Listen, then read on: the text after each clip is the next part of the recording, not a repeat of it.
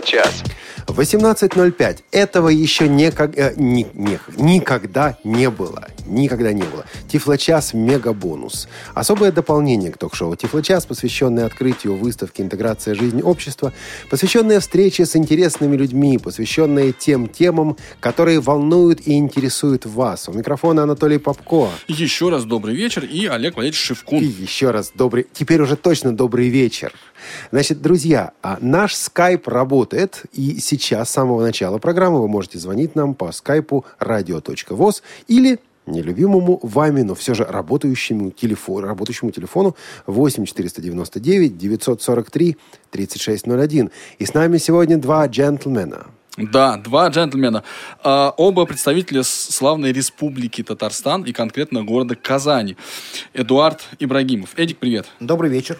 И, И- Марсель Гайфулин. Марсель, добрый вечер. Добрый вечер. Эти бурные аплодисменты, которые могли бы быть здесь, звучали бы в вашу честь, но, увы. Не, ну звучат, звучат в сознании слушателей, Да. я думаю, точно звучат. Мы Значит, слышим. мы тут все приглашаем специалистов из разных компаний. И даже в нашем э, мегабонусе будут представители компаний. И нас иногда критикуют. Что у вас тут все какие-то продажные такие гости? В смысле, они все продают и продают и продают. Пригласите независимых экспертов. Вот я решил, кстати говоря, проверить перед эфиром, спросил наших гостей, можно ли вас представлять как независимых экспертов. Вы сказали, Да, разумеется. Нас еще никто не пытался покупать. Это мы исправим. Простите, я выступил как продажный сейчас эксперт. Да, да. специалист по закупкам в данном случае. Экспертов. Это эксперт. эксперт. Вы э, занимаетесь, э, ребята, вопросами тифлотехники. Насколько давно, как вы до такой жизни дожили? Как вы стали заниматься тифлотехникой? Наверное, я начну, да, по старшинству. Эдуард. Эдуард, да, я Эдуард. Занимаюсь тифлотехникой аж с 1999 года. Работаю в библиотеке как тифлопедагог. э, Работаю по совместительству. А доступной средой мы занимаемся, ну как вам сказать, всю жизнь, наверное. И вот когда Татарстан вступил, стал пилотным, вступил в пилотный проект, то есть это а, республика, на которой у нас все испытывают в России. Слава богу, что доступную среду испытывают, это здорово. Мы, естественно, как незрячие пользователи, как потребители этого проекта, начали его испытывать на себе и попробуем с вами поделиться, расскажем, что и как у нас происходит. А, Марсель, а вы насколько давно в этой теме?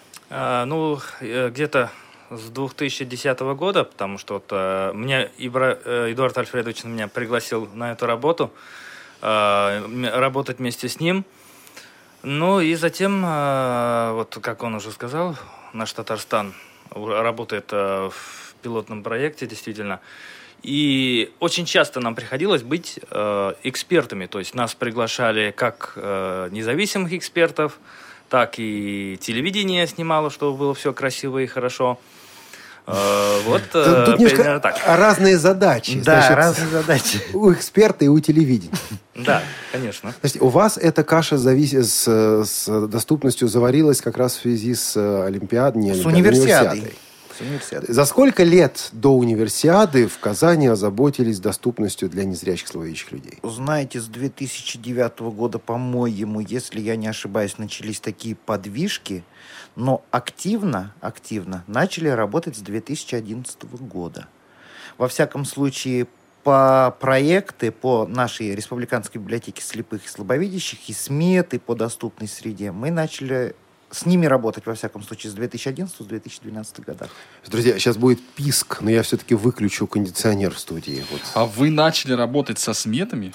Ну да, мы, мы, конечно же, это всегда согласовывали с нами. То есть вас туда подключили с самого начала. Да, да. А вот как? Вы как-то просили, что, ребята, возьмите нас в доступность? Или вот представители государственных органов пришли к обществу слепых или к библиотеке и сказали, ребят, нужны Ну, эксперты?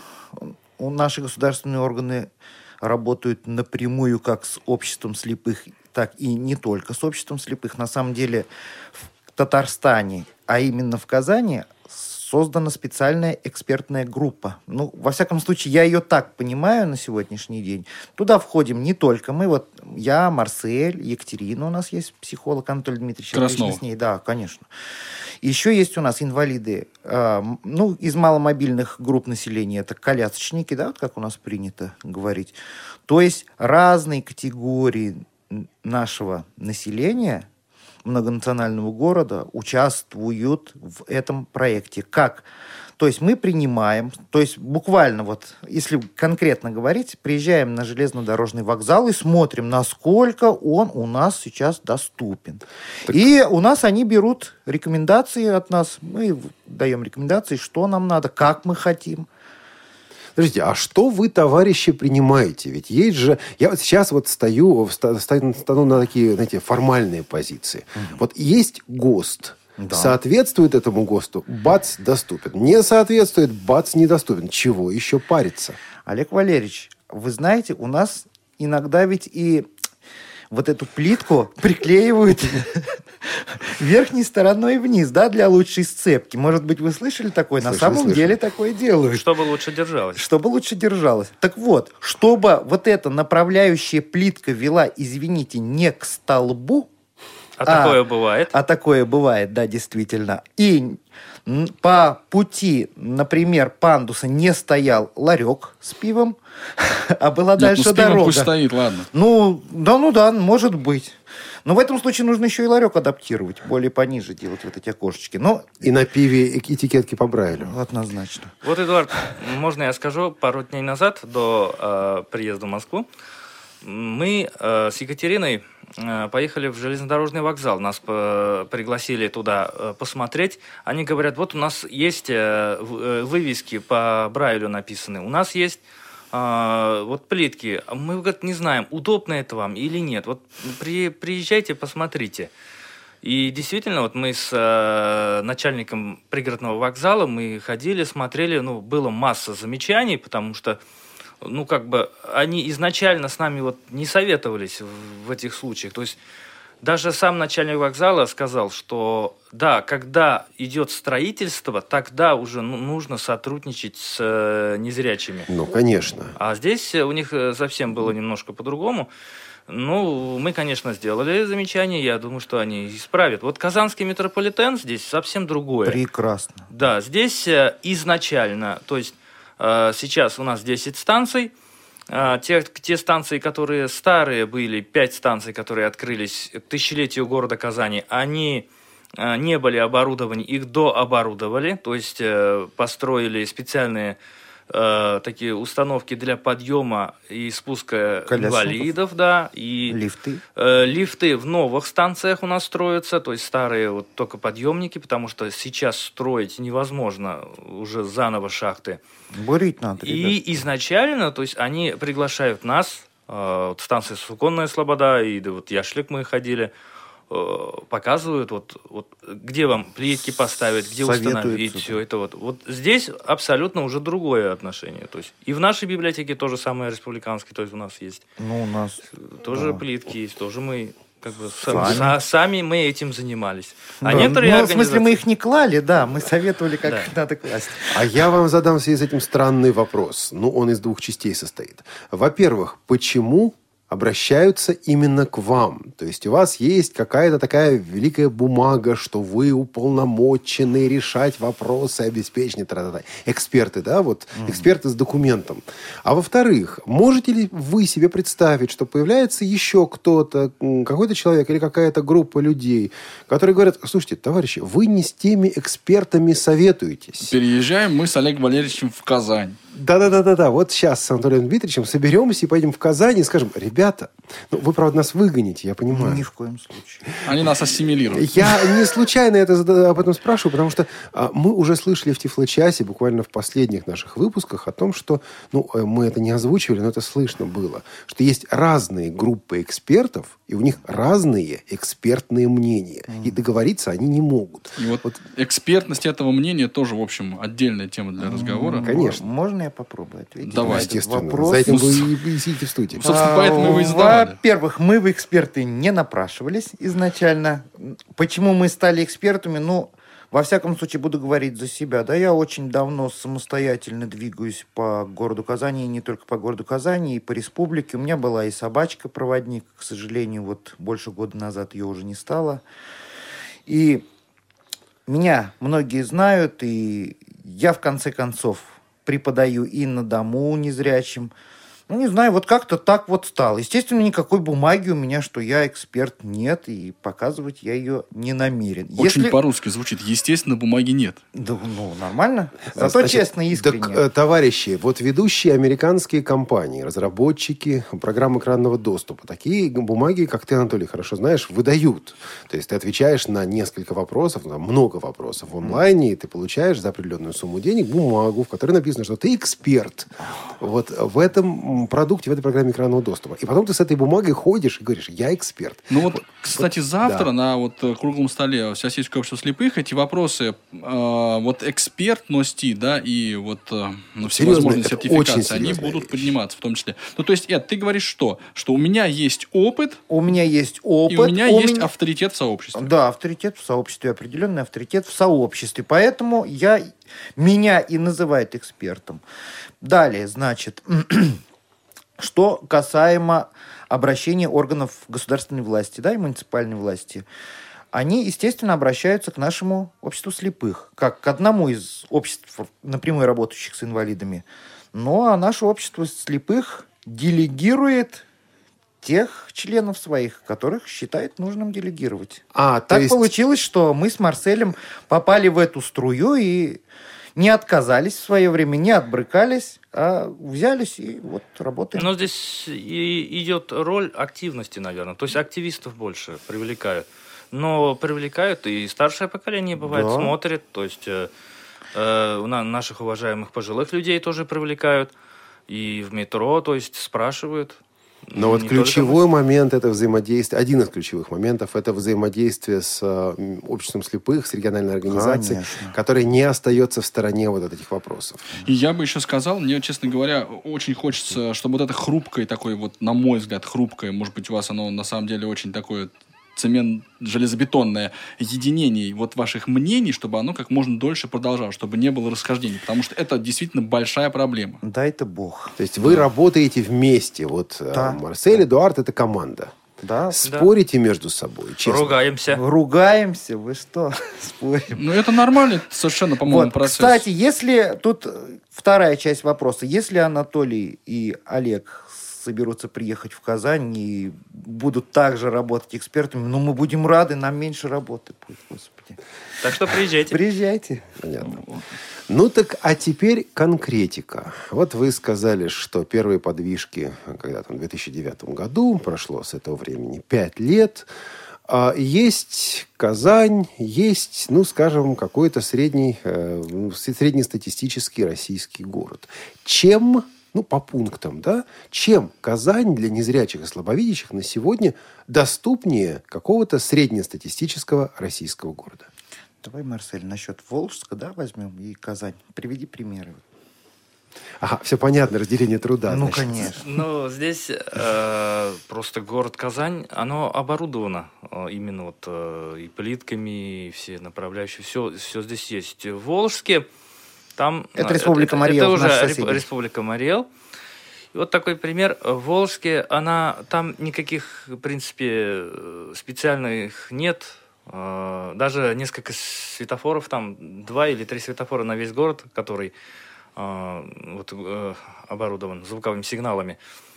Там играет больше человеческая роль. Там маленький город, и действительно, когда ты переходишь дорогу, наверное, ну, как лучше, быстрее помогают. В Казани все бегут, а в Казани уже идет ситуация такая, что мы используем вот доступную среду. Там человеческий фактор, а здесь вот оборудование. Доступ. А теперь я дополню. Вот, к примеру, наш казанский метрополитен. Да, возможно, народу меньше, но реально, друзья мои, реально заходишь, сразу же у тебя плитка, ты можешь проконтролировать, где спуск. Здесь мы слышали в Москве, что в московском метрополитене якобы есть специальные люди, которые подхватывают есть. инвалидов. Не-не-не, они спрашивают, нужна ли вам помощь. Ничего подобного сегодня утром мы не видели. Мы приехали на Комсомольскую, никто никому не нужен. А вы заранее не позвонили? А, ну да. А возможно. потом вы вот два самостоятельных парня, чего вам помогать? Ну. Я, я бы тоже не стал. Нам на эту тему объясняли. Они смотрят, вот э, нуждается ли человек в помощи. Ну, надо полчаса, видимо, постоять, потыкаться с тростью, да, по стеночкам там. У вас еще будет пара дней, чтобы проверить, как оно работает. Про- Проверим, проверим. А в Казани как? Здесь, э, в Казани, я скажу, что э, у нас даже есть вот на станциях метро, то есть ты приходишь туда. Я, конечно, этим не пользуюсь, это, конечно, долго на самом деле. То вызывают а, кого э, а, сотрудника метрополитена, даже бывает, что и такие начальство приходит, допустим, там и тебя доводят до поезда и спрашивают, до какой станции ты едешь. Далее звонят в ту станцию, э, допустим... Допустим, я туда. еду на горке, да, через весь да, город. Да, из станции горки выходишь, и Там э, тебя там встречают. ты... Да, у меня так было, встречают, э, и вот я вышел на станции, на самом деле, проспект Победы, и я так очень быстро хожу, за мной бежит этот человек, подождите, подождите, я, говорит, помочь вам хочу. Подождите, То есть- но вы только что прокололись, товарищи. Вы сказали, что кто-то приходит, может быть, даже начальник. Это есть. значит, что системности в организации этой вот, вот, вот процедуры у вас нет. У нас вот не кто-то приходит, а приходит совершенно конкретный специалист, конкретной службы. А, Вот. Нет желания как-то это усовершенствовать, улучшить? На самом деле, насчет системности, да, вот Марсель сказал, он вот не пользуется. Я эти, этой услугой нашего метрополитена воспользовался два раза. Реально. Мне, на самом деле, без разницы, кто меня проводит. Да, вот без разницы. Я спустился в центре города, я сказал, извините, мне нужно помочь. Мне на проспект Победа выведите меня, пожалуйста, из метро. Я могу это сделать. Я сам совершенно спокойно могу выйти из метро. Но мне же интересно попробовать. Мне интересно Эксперт, помучить. эксперт, понимаете. Да, вот. Да, выводит. Кто выводит? Мне без разницы. Кто за мной приходит? Да. Главное мне результат. Определенного нет человека, который... Они Да, кто- конкретной какой службы сотрудник нет. свободен, того Какой- и посылают. Да? То есть, примерно так. Вот. Усовершенствовать это. Ну, что усовершенствовать можно? Ведь вот я, да, дитя с советской эпохи, для нас ведь незрячих как было? Знакомая выбоинка, после нее там шаг и поворот направо. Мы ведь на самом деле привыкли удовольствоваться малым. И когда мы получаем уж очень много всего. Знаете, у нас как в Казани интересно реагируют на эти плитки?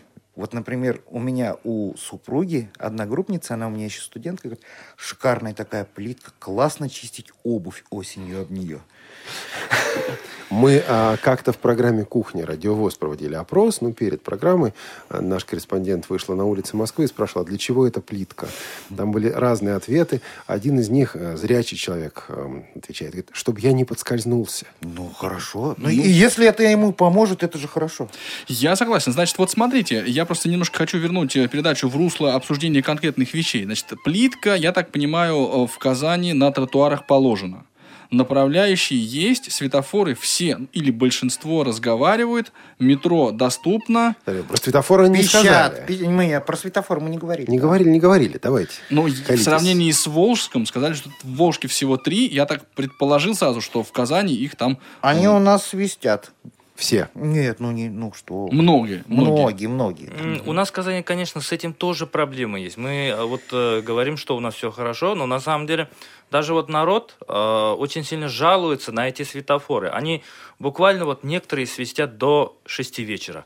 э, Некоторые до 8 вечера. И вот э, близлежащие дома, они пишут заявления, ругаются. То есть машины могут свистеть, гудеть, а светофоры не могут. Ну То да. есть вот эти проблемы тоже пытаемся Есть. решать, писать что не убавляли эти светофоры хотя бы до 10 часов. Ну, вот такая вот проблема есть. Многое, да, еще не решено. Вот даже у нас в месте локального проживания незрячих улицу переходишь, нету тротуара. Есть такие проблемы.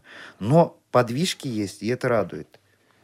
А, хорошо. А как насчет вот тех высокотехнологичных решений, о которых мы говорили а, раньше? Вот это вот оборудование автобусов, оборудование каких-то общественных мест, маячки и так далее. Что-то в этом направлении делается? Олег, я об этом мечтал уже с дву- 2000, наве- ну, сколько живу, наверное, столько и мечтаю, потому что Мне в 90-е годы что нравилось? Когда подъезжает маршруточка маленькая и начинает оттуда тетка орать. Колхозный рынок, центральный вокзал. Ну, иногда не совсем по-русски. Там, ну, хорошо это было, когда кричали. Сейчас не кричат.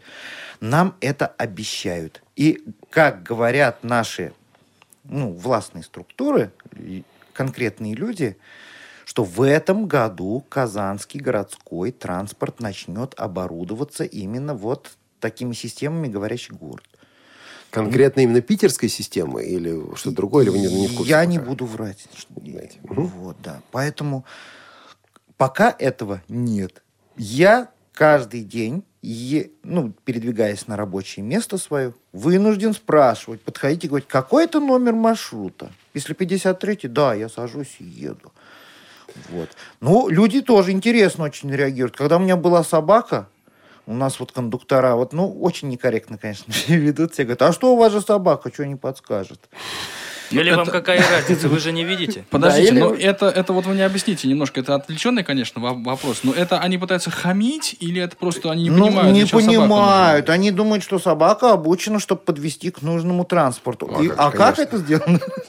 Она же чудо-собака. Да, что это кас... чудо-собака. Что касается вот таких обращений к гражданам, то я вот э, ездил на Полежаевскую сюда, и вот от метро а, каждый раз э, вот спрашивал как-то, а вот какой номер, какой номер? Мне как-то вот много, не, не один, не два раза отвечали, это ваш. Спасибо. Да, Анатолий, мне было больше, меня хватали и сажали в автобус. Я говорю, подождите, вы почему у меня даже маршрут не спросите? Какая вам разница? Вы же не видите. Потрясающий ответ. Если у вас есть, друзья, вопросы или реплики о доступности в Казани или доступности в вашем городе, у нас с вами на эту беседу осталось где-то минут 10-11 максимум. Звоните, пожалуйста, на skype radio.voz. Он работает. И телефон 8 499 943 3601. А еще одна тема, которая часто обсуждается, вот э, ваша точка зрения, ваше, ваше мнение. А, знаки, таблички по системе Брайля. Таблички рельефные, да, на общественных зданиях. А, вот нужны или не нужны? Прежде чем э, подойти к этому вопросу плот, вплотную, ну, объясню, э, с чего, из чего он возник. Ну, скажем, в Соединенных Штатах Америки, во многих э, местах действительно во многих местах, в общественных местах, практически везде висят вот эти таблички по Брайлю. Вы эм, просто протягиваете руку, причем там по ГОСТу, по американскому, четко установлено, на какой высоте эта табличка находится. То есть не надо шарить. А надо просто вот рукой подвести туда, куда, где она обычно находится, и прочитать. Но теперь давайте представим себе вот нашу ситуацию. Во-первых, не все знают Брайль. И в Америке не все, и у нас не все. Во-вторых, вот я так думаю, если мне на общественном месте повесить табличку, буду ли я вот эту пыльную дверь расщупывать, чтобы прочитать, что на этой табличке написано? Ну и в России, в Москве, по крайней мере, такие таблички не распространены. А у вас и вообще ваше вот экспертное мнение на этот счет? Ну, вот тут, наверное, уже буду я говорить. А, Олег, я насчет знания Брайля принципиален. Я считаю, что незрячий человек, не знающий Брайля, не умеет читать, соответственно, не образован. Это мое сугубо личное мнение, которого я придерживался и буду на этом стоять. И вот есть... такие эксперты... Вот. Извините. Так вот, ну, я на этом эксперты. стою, поэтому брайльские таблички, они нужны. Вот даже вот сегодня у меня проблемы с желудком, ну, изжога, откровенно говоря. Купив в аптеке Ренни, я сразу начал расщупывать, где рельефное обозначение на таблетках. Сейчас мы знаем, да, встречаются. Брайль, он нужен. Человек Брайль знать должен. Если человек Брайля не знает, это проблемы не всего общества, а проблемы конкретного человека. Поэтому таблички нужны.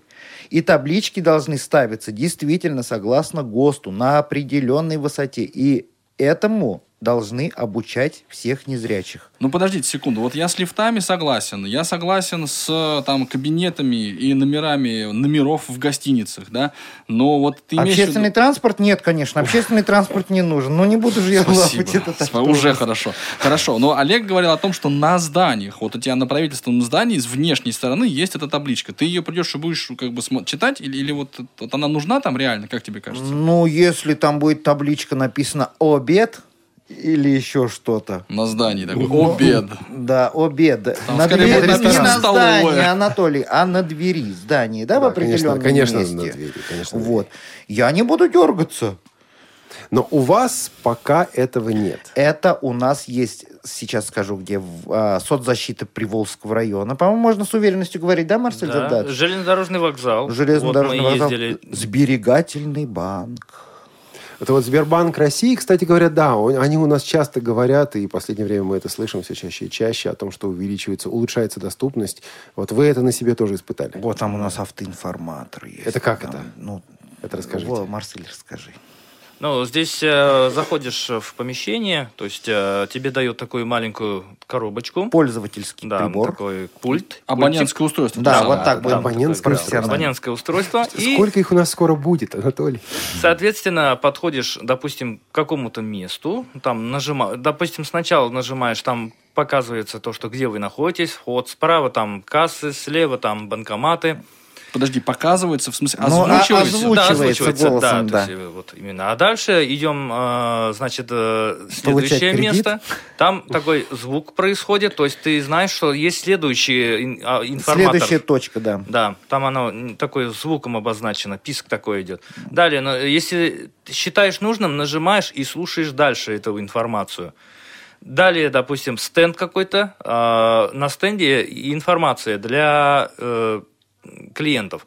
Нажимаешь, оно озвучивается полностью, эта информация, которая написана на стенде. То есть она начитана или она это синтезатор начитана, речи? начитана. она это дикторский. А если меняется информация, Да. они, ну, в принципе, должны бы менять и начитку. Нет, ну сам факт, получается, это же какое, какое-никакое, но это самостоятельное решение вот в сфере в- навигации внутри зданий и помещений. А Мне такого не встречалось. Самое классное, а самое классное, подходишь ты к банкомату. Вот. На И- банкомате здесь цифры как медленно, подписаны медленно по щас. цифры подписаны по Брайлю. И Ну. товарищи все. Вот и мы обламываемся. То есть вы в Казани тоже обламываетесь. Ну, конечно. Я думал, что у вас там вообще сказочный регион такой. Нет, Там нет, есть нет, специальное от- отверстие для наушника, куда ты его вставляешь, и он с тобой общается. Нет, ребята, ни Джавс, ни недоступно. ничего нет. А с электронной очередью как? Вот ты приходишь в этот же самый Сбербанк, там талончик тебе дают, не прочитаешь, что на нем написано. И говоришь, здравствуйте, помогите мне, пожалуйста, я слепенький. Подходит тетенька, Прямо которая так тебе дает талончик. И, и говорит, сидите, ждите, вам скажут, какая ваша... А, а прочтите, пожалуйста, какая у меня цифра? Он говорит, А33, например. Сидишь и ждешь. И вот когда говорят А33, седьмая кабинка, ты встаешь, берешь свою трость. Во всяком случае, я беру свою шикарнейшую трость, амтековскую с шариком, шурша этим Реклама шариком. пошла, реклама пошла. Ну, если что-то мне нравится, я рекламирую. Без вопросов. Шурша своим шариком на трости, я подкатываюсь краю этих кабинок, иду. Если есть возможность, отчитываю эту кабинку. Если нет возможности, я говорю, где тут седьмая кабинка? Подскажите, пожалуйста. Подхожу, и все. Дальше меня обслуживают. То есть, господа, доступность есть, но она такая частичная. Вот с одной стороны, блестящий этот информатор, блестящий то, что описали. А с другой стороны, проблема с банкоматами у вас остается, с окошками. В общем, Ну, здесь дело в том, что вот тот же Сбербанк, он решает вот проблему доступности внутри себя локально. То есть на каждое отделение Сбербанка, где больше четырех окон, должен вот приходиться администратор зала. И вот в задачи этого администратора зала входит как раз увидеть Эдуарда с его шикарной тростью, да, дать номерок и, все И прочее. сопроводить. Да. А вот в, в нашем фонде, в пенсионном и в медицинском страховании, там есть специальная кабинка для инвалидов. У нас даже есть комната, которой я спе- и даже пользовался. В этой комнате стоит мисочка с водой. В этой комнате стоит кресло для Для инвалидов. инвалида мисочка с водой? Нет, для Подожди, собаки. ты Я там оставлял свою собаку. Для собаки-инвалида. Да, для собаки-инвалида. Вот, так вот, дальше везде направляющий и специальная кабинка.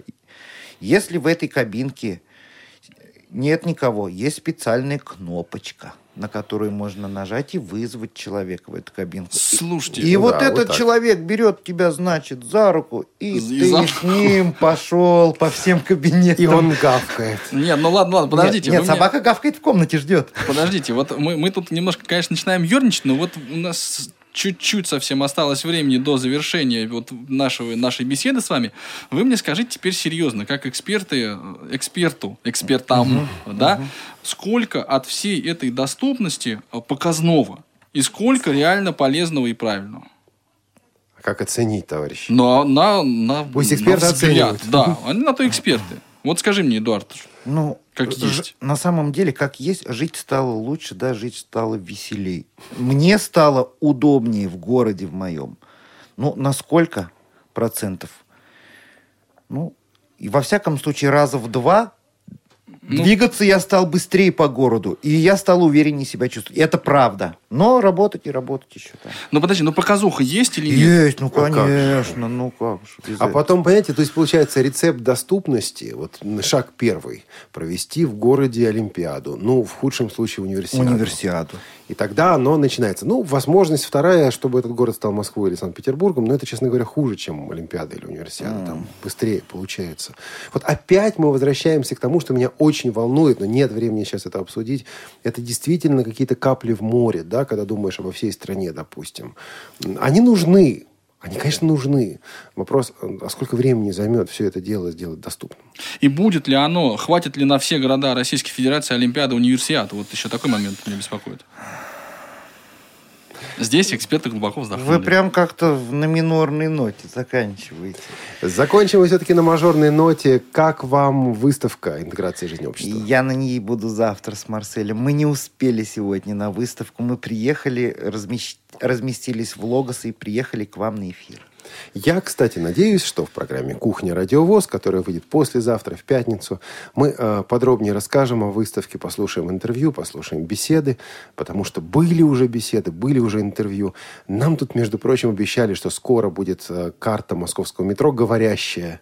Вот так подходишь, и она говорит. Я бы с удовольствием, кстати, ей воспользовался. Угу на каждой станции, товарищи. Вот, а, ну что же, Эдуард, Марсель, спасибо вам большое за участие в Тифло-часе. Вам большое спасибо. спасибо И большое. надеюсь, мы встретимся еще неоднократно. Тифлочас мега-бонус продолжается. У нас сейчас будет небольшая смена в команде ведущих. Вот я как раз уже вдохнул глубоко для того, чтобы сказать мое такое обаятельное и улыбчивое до свидания на сегодня. Я позывную свою отпахал. Уважаемые слушатели, надеюсь, вам было, ну, как минимум, не скучно. Я на... И еще я надеюсь на то, что ровно через неделю мы с вами опять услышимся. Всего доброго. Нет, не всего доброго. Услышимся через две с половиной минуты. Тифло-час. Сказано еще не все. Этого ждали. Это обсуждали. Об этом спорили. Это уже совсем близко.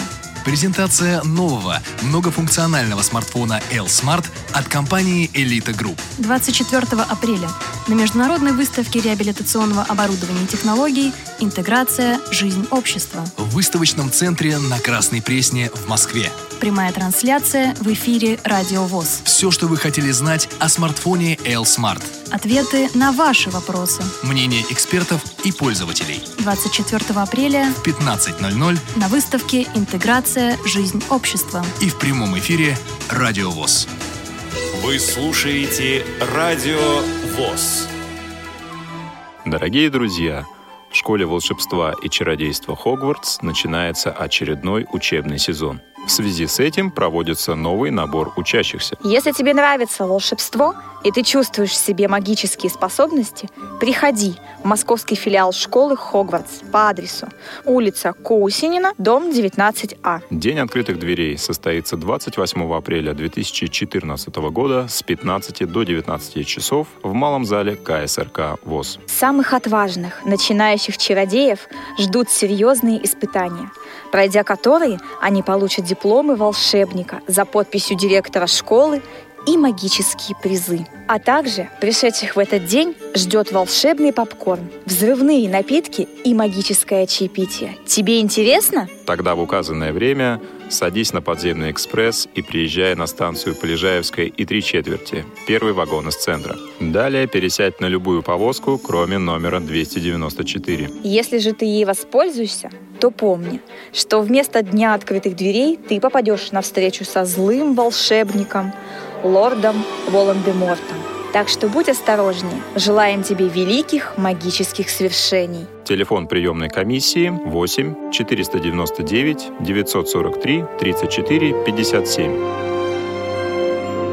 8 499 943 34 57. Радио ВОЗ. Наш адрес в интернете www.radiovoz.ru Звоните нам по телефону 8 499 943 3601 на skype radio.voz. Пишите радио собака радиовоз.ру Радио. Мы работаем для вас.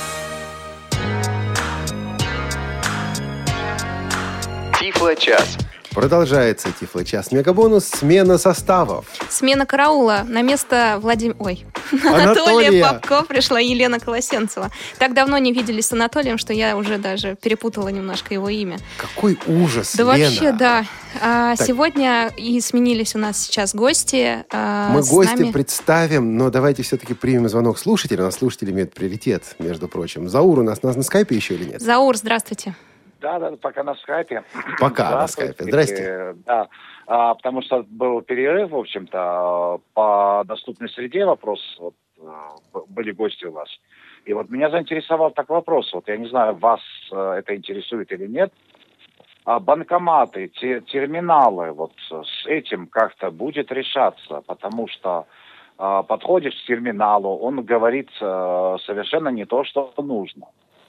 Как бы плюс, если это сенсорный экран, как бы вот, возникает проблема. И банкоматы, это, естественно, тоже вот такой вопрос. Вот мы, на самом деле, Заур, очень близко подошли к этому вопросу в предыдущем блоке, и наши гости рассказывали о том, какая хорошая доступность Сбербан- Сбербанке, а потом подходишь к банкомату и встречаешься вот с тем, э, что вы описали. Тогда я, тогда я как раз до вас и дозванивался. Понятно. А вот на самом деле, мне, по крайней мере, как эксперту, да, у меня нет бумажки, что я эксперт, ну уж ладно, А, кажется, что это вопрос ближайших лет. Почему? Потому что, действительно, к сожалению, Россия в этом плане а, отстала от э, зарубежных стран. Но дело в том, что в зарубежных странах по этому поводу была очень активная позиция местных, регион- местных организаций слепых. То есть общество слепых буквально говорили банкам, ребята, а мы с вами будем судиться, если у вас не будет доступных банкоматов. Кстати, А вот, они говорят, э, а мы не знаем, как это сделать. Я говорю, а мы вам поможем. А мы не хотим. Ну, тогда будем судиться. Тогда они захотели это сделать. Да, Азаур. Да, да, кстати, вот э, у вас были прямые эфиры с Белоруссией, вот э, там, по-моему, говорят, эта проблема решена. А я переадресую этот вопрос нашему заместителю главного редактора, главного редактора по регионам. Белоруссия не регион России. Но мы все равно свяжемся действительно с нашими э, сотрудниками, Белорусскими коллегами. да, белорусскими коллегами и спросим, насколько доступна у них э, вот эта вот часть нашей, нашего окружающего мира, назову это так. Это важно, просто это очень важно, потому что вот все больше карточек, все больше этот вопрос будет вставать. Но Согласен. говорят, что цифры, цифры говорят, что большие кнопки там, вот как бы. Ну, А это дальше? мало, это мало. Даже кнопки, мало. подписанные по Брайлю, это мало. Это что-то, но, но маловато. А Может мало. быть, наш гость э, впоследствии не- немножко прокомментирует. И, кстати говоря, через э, 40 или 35 минут у нас будет гость из Голландии. Э, Лен, давай запомним. Все-таки у нас э, этот вопрос не включен был, но зададим ему вопрос, что у них там с банкоматами. В Голландии. В Голландии. Да, а то в Голландию съездим за денежкой. да? Спасибо вам, Заур, большое. Спасибо большое. И я все-таки представлю нашего нового гостя, э, руководитель компании Тифло Дом Николай Зотов. Николай, здравствуйте. Здравствуйте. Вот а, опять-таки у нас а, руководители компаний, которые занимаются тифлотехникой, и нас а, обвиняли вот в чем. Ну, как упрекали. Не обвиняли, а упрекали вот в чем. Говорят, у вас либо зарубежные компании, либо московские компании. Гиганты. Да. А вот вы пригласите ко- кого-нибудь из региона, кто либо разрабатывает тифлотехнику, либо продает тифлотехнику. А еще говорили нам, вы найдите, чтобы этот человек был еще и незрячим. А еще так, чтобы он не первый год был в этом бизнесе. И вот мы тут поискали-поискали, посоветовались, понавели справки. И вот Николай Зотов в нашей студии. Николай, соответствуете этим критериям? Практически да. Расскажите о себе немножко. Николай, в первую очередь, из какого вы города?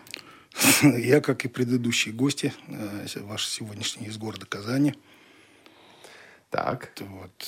Эфир сегодня везет на Татарстан. Большой вам привет из солнечной Казани. Потом будет Голландия. Да, тоже цветочки То- растут. тоже конечно. солнечные периодически. Да. Так и вы вот до этой жизни как дошли, э, до тифлобизнеса? Ну, родился я в 1963 году в Татарстане. К сожалению, э, с проблемой со зрением. С пяти лет зрение полностью кончилось. Учился в Лаишевской школе-интернате слабови... Э, слепых и слабовидящих детей. Очень благодарен школе за те навыки, которые школа привела. Вот, закончил школу с золотой медалью. Поступил в Казанский государственный университет имени Владимира Ильича Ленина. Какая у вас специальность была? Редкая. Специальность у меня уникальная. Я был первым слепым студентом, который поступил на отделение научного коммунизма. Пока я тут учился, уже и партия заканчивалась, и страны не стало. Это вот то время, когда многие пошли в Ну, бизнес. Это, нет, нет, это был 83-й год, я А, поступил. В 88-м я э, году закончил университет, закончил вот тоже с красным дипломом. Так сложилось, что мой научный руководитель неожиданно, э, значит, неожиданно подрос и очень здорово помог мне. Я два года работал преподавателем кафедры научного э, преподавателем кафедры политэкономии Казанского химико-технологического института. То есть э, был соискателем кафедры политэкономии. Но м, жизнь так сложилась, что семья, семью кормить надо.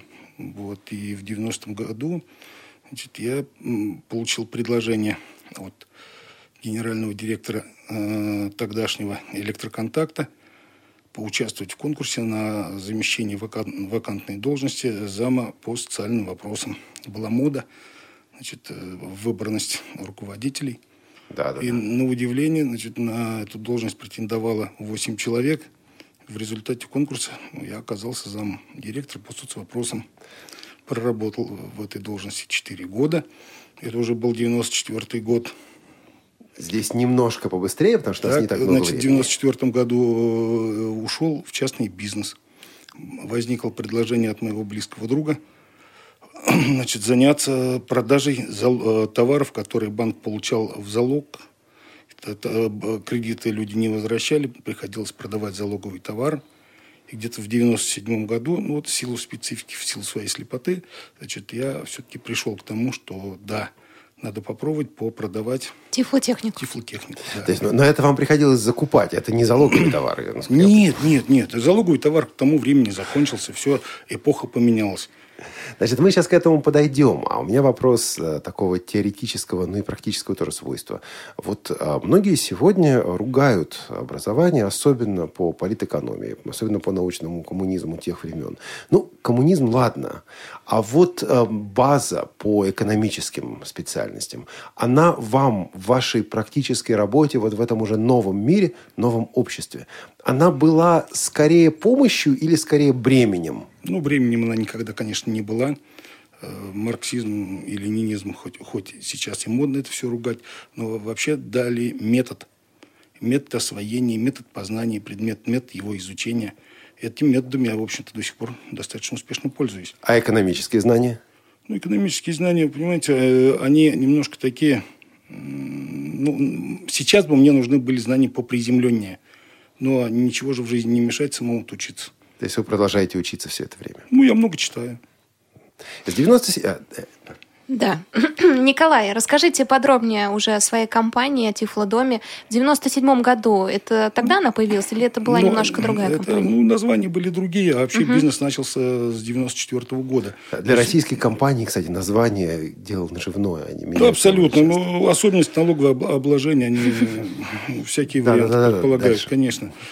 Значит, вот я единственную компанию, которая в тифлотехнике, там, ну, дв- две компании, которые в тифлотехнике больше 20 лет, это фирма Тифло и фирма Элекжест. Вот они, э, эти ребята живут э, больше 20 лет с одним названием, а все остальные почему-то название меняют. Вот. Ну, то есть в этом году у нас 20 лет с момента начала нашего бизнеса. У вас И- компания из двух человек, вы руководитель и бухгалтер, или все-таки, Немножко- все-таки побольше? Да нет, конечно. То есть у нас достаточно приличные обороты. На данную секунду в компании работают чуть больше 10 человек. И компания э, это уже все-таки не одна, а компании три. Значит, одна компания Поволжский Тифло-маркет, вторая по- Тифло-дом. И вот недавно мы создали компанию «Зда- «Забота и здоровье». Каждая компания имеет свою специфику. Мы достаточно активные игроки на рынке э, поставок э, по в госзакупкам в фонды социального страхования различных регионов и в, соци... в департамент и в Министерство соцзащиты тех же регионов. Работаем мы с 45 регионами Российской Федерации, поставляем средства реабилитации для инвалидов по зрению по гарантированному федеральному перечню. Раз.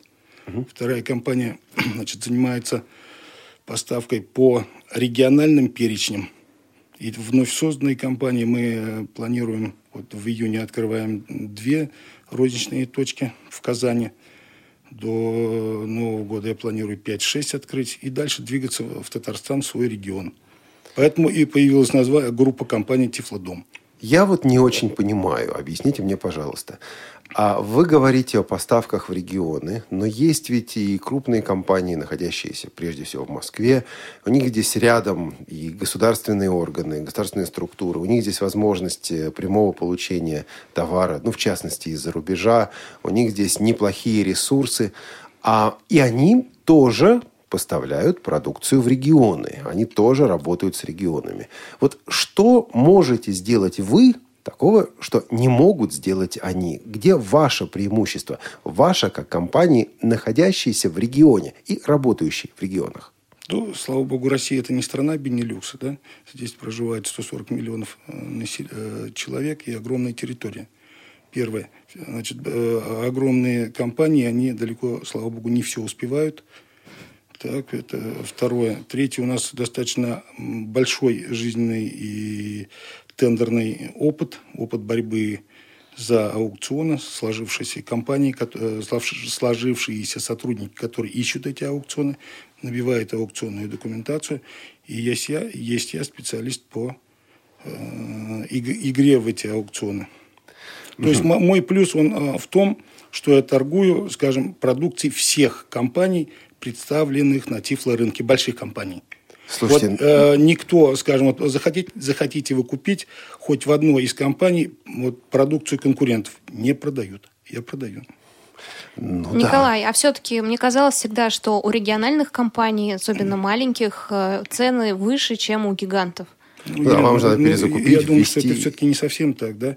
Э, рынок строится немножко по-другому. Если я начну наценивать очень много – Значит, во-первых, я купил таблетку от, жад... от жадности, да? Много не нацениваю. Но наценивайте ну, все-таки. Вам жить надо. Вам ну, жить естественно. Бизнес но бизнес, но я живу за счет скидок. За счет, э, я достаточно неплохо покупаю у моих поставщиков. Я имею приличные скидки. Раз. А второе, ну, компания не такая большая, то есть у меня не, не гигантские накладные расходы. И, соответственно, ну, наценка в 15-20% меня вполне устраивает. 15-20%, кстати, это для тифлотоваров. Ну, у нас сегодня уж такая, такой разговор на чистоту. 15-20% для тифлотоваров немного. Немного. Если вы сравните, допустим, с продуктами питания, то там совершенно да. другая ситуация. Да, а тифлотовары здесь вот так. Но, ну, Николай, мне да. не очень понятно, какую именно тифлотехнику вы продаете? А я продаю всю начиная от того, что э, значит, э, продаю от самый простой от приборов для письма uh-huh. по Брайлю, бумаге. Uh-huh. Кстати, мы по бумаге мы занимаем ну, очень приличный, приличный объем российского рынка. Так, э, значит, мы специалисты по часам, по электронным, по наручным электронным настольным. И в 2003 году я активно участвовал в создании механических э, часов для слепых «Восток». То есть э, года два жизни у меня на это ушло, но 10 лет мы продаем вот эти часы «Восток». И достаточно успешно продаем и по России, и по Казахстану. Вот это еще одно направление моего бизнеса. Это от А до Самая до, умная ну, тифлотехника. Значит, все говорящие, все средства для чтения говорящих книг всех компаний. Раз. у вас нет договоров о том, что вот эксклюзив я беру ну, только у этих. Ну, ну, зачем? Обед без брача я, во-первых, никому не давал.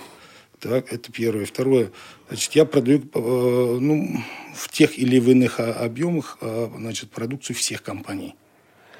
Так, э, продаю говорящие телефоны, продаю э, достаточно успешно продукцию элиты групп. Эликжеста, Круста, все достаточно. Все У вас элита объем. группы Круст в одной обойме? У меня да. Понятно. Я и с теми, и с другими дружу, а что плохого? Так. Э, Если я начну ссориться, то я просто ну, стану всем не нужен.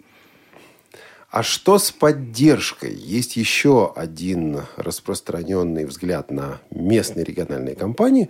Кстати, это не только в России, и за рубежом тоже. Говорят, они маленькие. Вот они продали товар, а поддержки от них не жди. Ни технической консультации, ни уж тем более выезда на, е- на место для, для настройки, допустим, для обучения. Ну, просто потому, что ресурсов у них нет. Я очень сожалею, что Государственная Дума специально для меня не приняла закон о защите прав потребителей. Так, ну, А уточните. Ну, как?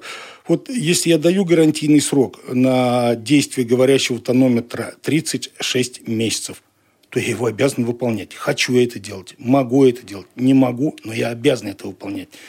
Так, соответственно, 36 месяцев мы тонометр обслуживаем. Мы берем гарантийный срок, значит, э, который прописывается в госконтрактах по обслуживанию говорящих книг от 12 до 24 Плееров. месяцев. Плееров, да. Флеш-плееров. Плееров, конечно. Значит, мы обслуживаем. Э, Технология э, спокойно отлажена. То есть у человека, который получил по госпрограмме это изделие, изделие вышло из строя. Человек связывается с нами, мы ему говорим, товарищ, ты, пожалуйста, не поленись, сходи на почту, отправь изделие к нам. Мы компенсируем все твои почтовые расходы. То есть мы ремонт, э, отправляем в ремонт, отправля, значит, отправляем, и ну, примерно же мы знаем, э, значит, что стоит отправка, допустим, из какого-то города до Казани. Ну, там с точностью до 10 рублей мы человеку возвращаем эти деньги. Я сейчас задам вопрос, он будет с подвохом. Вот, допустим, я получил по какой-то госпрограмме или от работодателя дисплей. Этот дисплей приобретен в вашей компании. Я где-то в регионе России живу. У меня этот дисплей нуждается в чистке, он сломался. Ну, даже не столько сломался, сколько вот именно такая профилактическая чистка. Куда мне его отправлять? Что мне делать? Ну, у вас есть два пути. Значит, э, первый путь вы отправляете его либо ко мне, второй путь вы отправляете в элиту групп. Его с элитой групп у меня есть, естественно... Если это их дисплей. Это, если это их дисплей. Если это дисплей Эликжеста, то с Эликжестом у меня все гарантийные обязательства тоже подтверждены. То есть, когда вы продаете, это не отменяет поддержку со стороны тех компаний, ну, которых вы Ну, есть же нормальные дилерские соглашения, в которых все обязанности по гарантийному, постгарантийному ремонту, по поддержке технической. Ну, а, и прода- а с- пе- первый импортер или первый изготовитель от своих обязательств он ни- никогда и не отказывался. Да, он не Е- может. Ему же надо продать товар, ну, никак не меньше, чем мне его купить. Ну, совершенно здесь нормальная логика размышлений. Николай, вы назвали достаточно много регионов, с которыми вы работаете, а рынок Москвы и Питера вам известен? Ну, Москвы э, тут, тут и без А меня. зачем? А тут и зачем? без То есть меня вот сюда всего вы уже хватает. не А лезете, зачем? да? Ну, Правильно я поняла? Ну, вообще было бы странно, да, скажем, э, в Москве мне биться с кем-то из Мгм. местных производителей. Я в эти игры не играю. Э, То есть я, я занял последнее место, да, в этой игре. Поэтому, ну, я играю только там, где я могу реально победить. Рынок Питер мне абсолютно нормальный, известен, понятен. Значит, мы в Ленинградской области имели значит, несколько государственных контрактов по поставку тифлофлешплееров. Раз, это говорящих тонометров, термометров. Два. Значит, по Санкт-Петербургу а, мы а, значит, раздавали э, и тонометры, и термометры, и как-то совершенно нежданно выиграли аукцион значит, по обеспечению ветеранов войны, а, проживающими в Санкт и блокадников по поставке обычных тонометров. И совершенно удачно все у нас это получилось. Николай, есть такое, что, э, зная, что земляк занимается тифлотехникой, обращаются именно к вам из Республики Татарстан, а не к представителям других компаний? То есть действует вот этот вот свой человек, простой, свой, родной? Ну, действует отнош... э, личностное отношение, наверное, больше. Но если я на рынке тифлотехники чуть ли не 20 лет, ну, в Татарстане, потому что у меня и в близлежащей округе-то меня точно знают. Вот насчет точно знают, мы сейчас и проверим.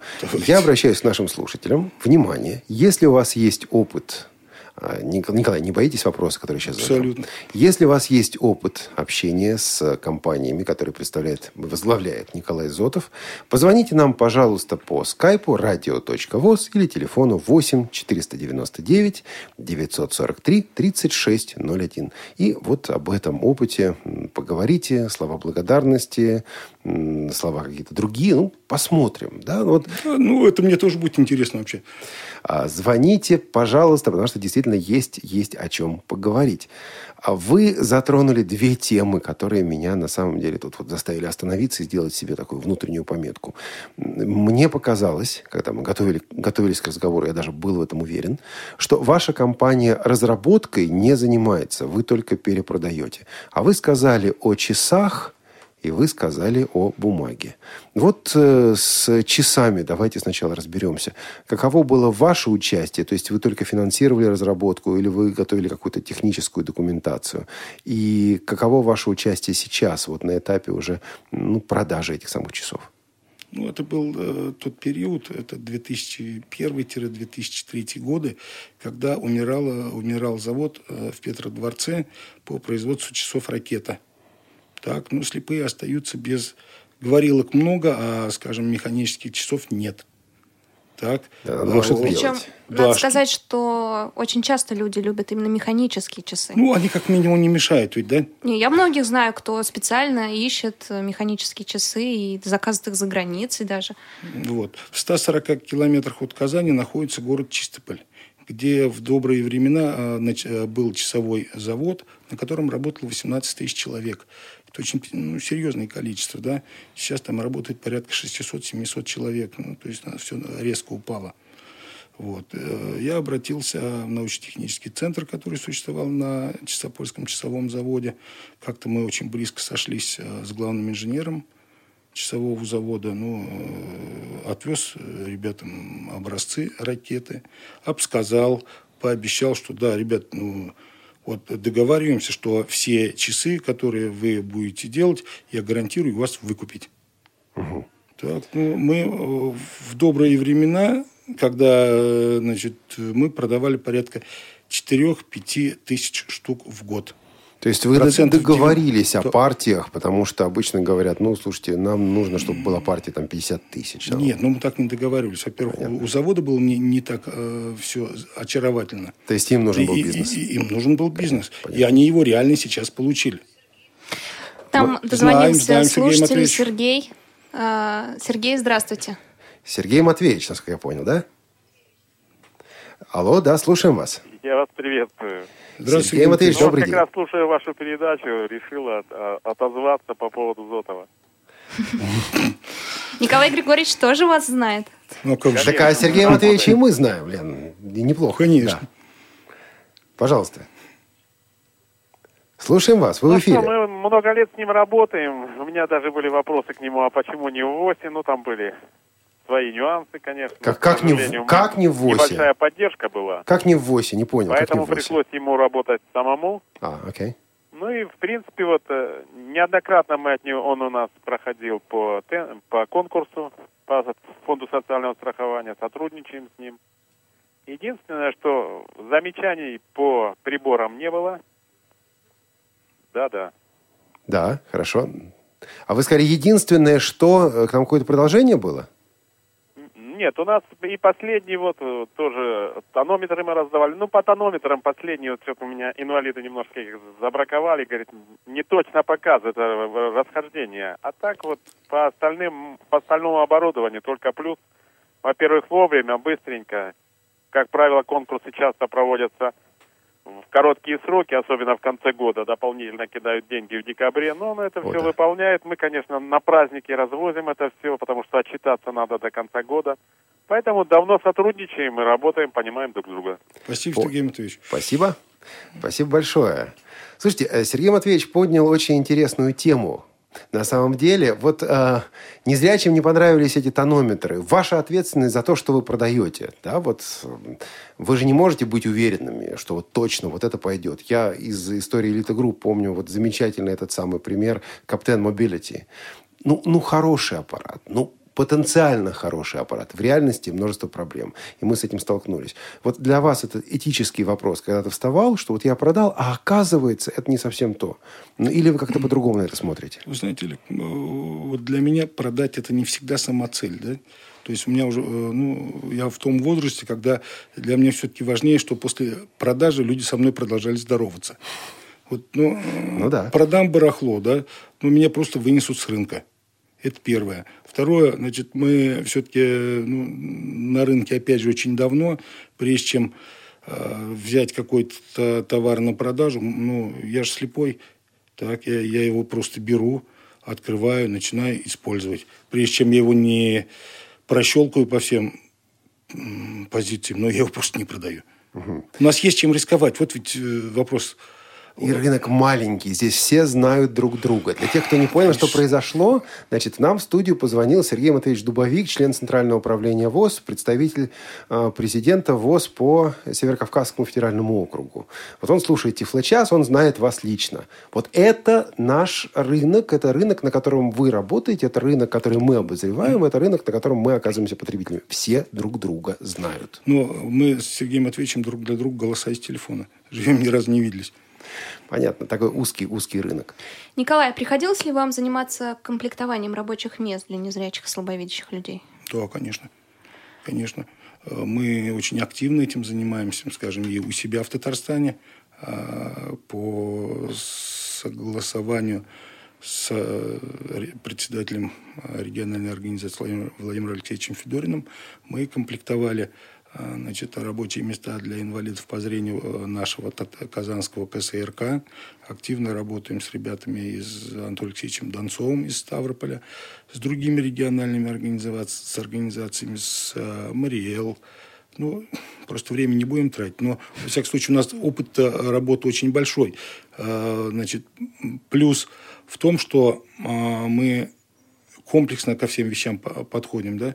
У меня товар всегда есть. Если человеку нужна какая-то конкретная лупа или российская, или немецкая, ну, что ему бегать? Вот оно, получи.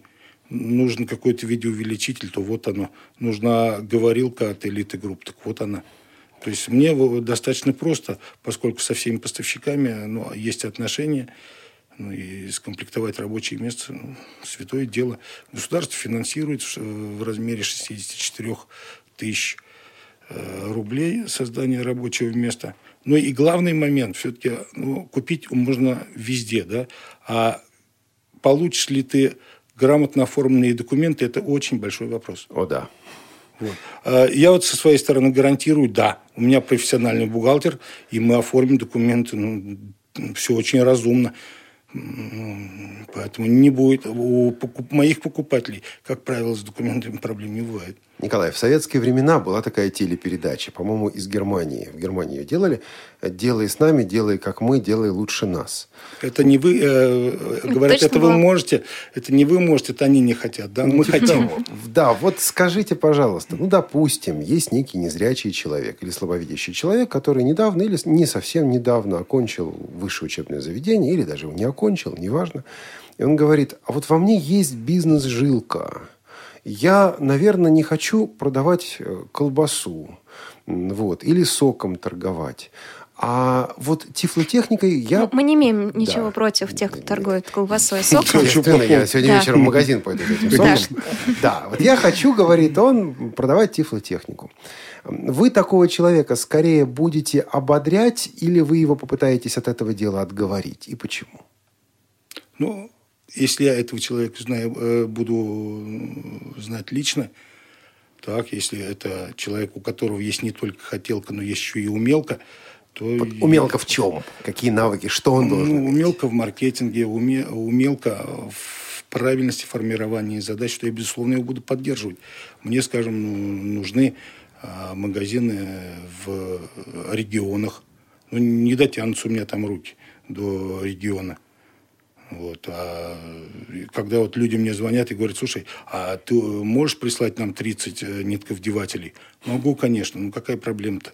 Но, может быть, как-то на местах небольшие точки пооткрывать. Скажем, как могу по, в случае нормальных отношений могу пообещать товарный кредит, могу пообещать там помощь в раскрутке, рекламную поддержку. То есть при некоторых вот... Вот если звезды так встанут, да. то, это, это, то это мой союзник. Это ну, возможно. А что нет-то? А бывает наоборот, что вам звонят люди и говорят, здравствуйте, я инвалид, вот вы скидки даете? Даю скидки. Если вот мне все, все, все, все всегда будут делать бесплатно, я всем свою продукцию буду тоже отдавать бесплатно. Скидки даю, конечно, но почему нет? Но если у человека это последние деньги. Если у него есть 400 рублей, а мое изделие стоит 450 рублей, но 50 рублей меня ну, не обогатят, не обеднят. Но вы, человека... у у него возьмете последние 400. Нет, Олег, я возьму 399. Николай, а среди 10 человек, э, которые работают уже в вашей компании, есть люди с нарушением зрения, кроме вас? Вы знаете, нет. Ну, э, Почему? Не, ну, не... Как вы не трудоустраиваете? Нет, ну, как сказать, вот э, пробовали разных людей, да, но не могут работать, скажем, э, водителями инвалиды по зрению, не, ну, не, мог, не могут бухгалтерами работать. Но, в принципе, вот ну, у меня есть человек на примете, который мог потенциально работать в нашей компании. Но, наверное, это все-таки вот-вот произойдет. Мы с ним ходим вокруг него около два года. Вот. Наверное, до дела все-таки когда-то дойдет. Николай, этот вопрос часто возникает, когда мы говорим о производственных предприятиях. А, говорят, говорится о том, что наши УПП, Всероссийское общество слепых, это не столько бизнес, сколько реабилитационное учреждение, потому что нужно когда-то людям вот помогать, ну вот помогать, в частности, реабилитацией через труд. Ваша компания – это не реабилитационное учреждение, ваша компания все-таки, я думаю, стопроцентный бизнес. Да, конечно. Но какая-то специфика работы с э, инвалидами, работы с тифлотехникой есть по сравнению, например, с ну, продажей телефонов, Колбасы. Компьютер. Сока. Да про колбасу сок я уже Что с вами случилось? Вы не любите колбасу? Очень люблю. Очень. Просто когда Олег говорил, он с иронией. Поэтому я подчеркнула, что мы любим колбасу и сок. Специфика, безусловно, есть. Но у меня и люди работают, извините, не... Вот, 20, 18, 17 лет. Но мы ну, практически мы всех наших покупателей чуть не лично знаем. Как минимум, это голоса из телефона. Но специфика есть, мы ее, безусловно, ну, как э, люди строят предложение уже в этом специфика. И вы третесь э, вот плечами, постоянно соприкасаетесь плечами на этом очень и очень небольшом рынке. Не возникало желания Олег, делать что-то Я больше? никогда не играю в догонялки. Вот когда у меня, конкретнее. Когда, когда у меня нет шансов, скажем, выиграть в каком-то из э, аукционов, я знаю, что да, позиция вот другой компании в разы сильнее меня, я не играю. Я ищу те аукционы, где я точно могу выиграть. Вы четко видите свою нишу, свое место на этом рынке? Правильно я? Пока да, я думаю, что да. Но вы сказали, что готовы послушать да, предложения людей и в регионах там магазинчик. Получается, что рынок тифлотехники не, еще не совсем плотный, то есть можно втиснуться. Ну, вот У для, нас для того, чтобы купить э, 20-30 нитковдевателей, не обязательно ехать угу. в Москву, не обязательно ехать в Казань. Ну, совершенно не обязательно, да, ведь вот, э, скажем, у меня есть сейчас программа, вот я сегодня был на выставке, я нашел потенциальных своих четырех покупателей. Так, вот у них есть э, ортопедические салоны. Я говорю, ребят, ну, чего вы, дайте мне метр, полтора квадратных метра вашей витрины. Я выставлю в вашем городе все для слепых. Но чего плохого? Ну, не обязательно, скажем, людям вот э, куда-то ехать вот из своего родного областного города, чтобы 50-60 э, тысяч э, в месяц, и вам вроде не самые плохие деньги. Ну, я думаю, что все-таки товар, тифлотехника, она должна идти к людям, она должна идти в областные центры. Наша беседа подходит к концу. Чего бы вы пожелали незрячим людям, которые хотят, ну, во-первых, заняться бизнесом вообще, и, во-вторых, заняться тифлотехническим бизнесом. Чтобы звезды для них стали ровно так, как они этого хотят. Это первое. Второе, я им желаю трудолюбия. А, самодисциплина вот э, в этом бизнесе один из очень мощнейших факторов. Хочешь – идешь на работу. Не хочешь – тоже идешь на работу. Так, То есть это не то, что ты начальник, если я начальник, я сегодня не пошел, и, в общем, и завтра не пошел, потому что я начальник. А послезавтра тебе просто идти будет некуда. Вот печаль в этом же. Вы человек активный, а вот можно ли что чего-то пожелать, можно ли как-то, ну, я не знаю, расшевелить тех людей, которые сидят и говорят, вот я плохо вижу, вот дайте мне, вот мне общество должно дать вот то-то и то-то и то-то, создать для меня то-то и то-то и то-то, доступную среду, рабочее место и так далее. А я возьму и скажу спасибо вам, люди. Все-таки от этой позиции к позиции активной какой-то переход вам видится? Ну, это, наверное, должна быть какая-то очень серьезная и качественная революция в самосознании. То есть человеку должно так тюкнуть в жизни, что ему надоест сидеть дома, лежать под бананом, э, ждать, когда банан упадет в руки. Курить бамбук обычно Ну, говорят в таких да, случаях. практически, да. А мне уже личностный такой вопрос. Тюкнуть должно снаружи что-то произойти в жизни или я, дум- я думаю, что изнутри? внутри. Я думаю, изнутри, что да? внутри. Должна быть, э, ну, мотивация должна быть. Мгм. Когда надоест жить, э, жить на одной пенсию, когда появляется семья, надо кормить семью. Кстати, о семье. Э, Вот Никол- бизнесмену Николаю Зотову хватает времени на, с- на семью и на хобби? Конечно.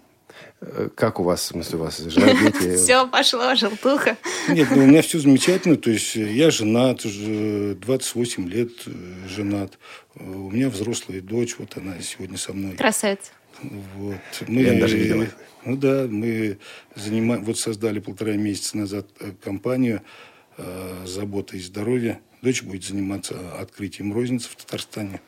Получается семейный бизнес. Ну, пока, пока есть хотелка, которая, ну, ну мотивированы, и, и дочь на создание, значит, вот, э, на создание этого семейного бизнеса. Значит, дорогие друзья, тифлотехника делается не только за границей, но и в России. Тифлотехника продается не только в России, не только в Москве и Санкт-Петербурге, но и по регионам. И регионов на самом деле еще много. И для тех, у кого есть и желание, и стремление, и активная жизненная позиция, и, наверное, для тех, кто все-таки любит также и рисковать, а есть возможность как-то вот в это дело войти. Кстати, стартовая сумма большая нужна? Стартовый капитал. Не знаю, вот мы розницу создаем, два магазина, еще ничего не сделали, заказали э, оборудование, заказали вывески, еще не начали покупать товар, ну, весьма неплохо потратились, 1400. Вот для двух магазинов, я думаю, на миллиона полтора там минимум надо.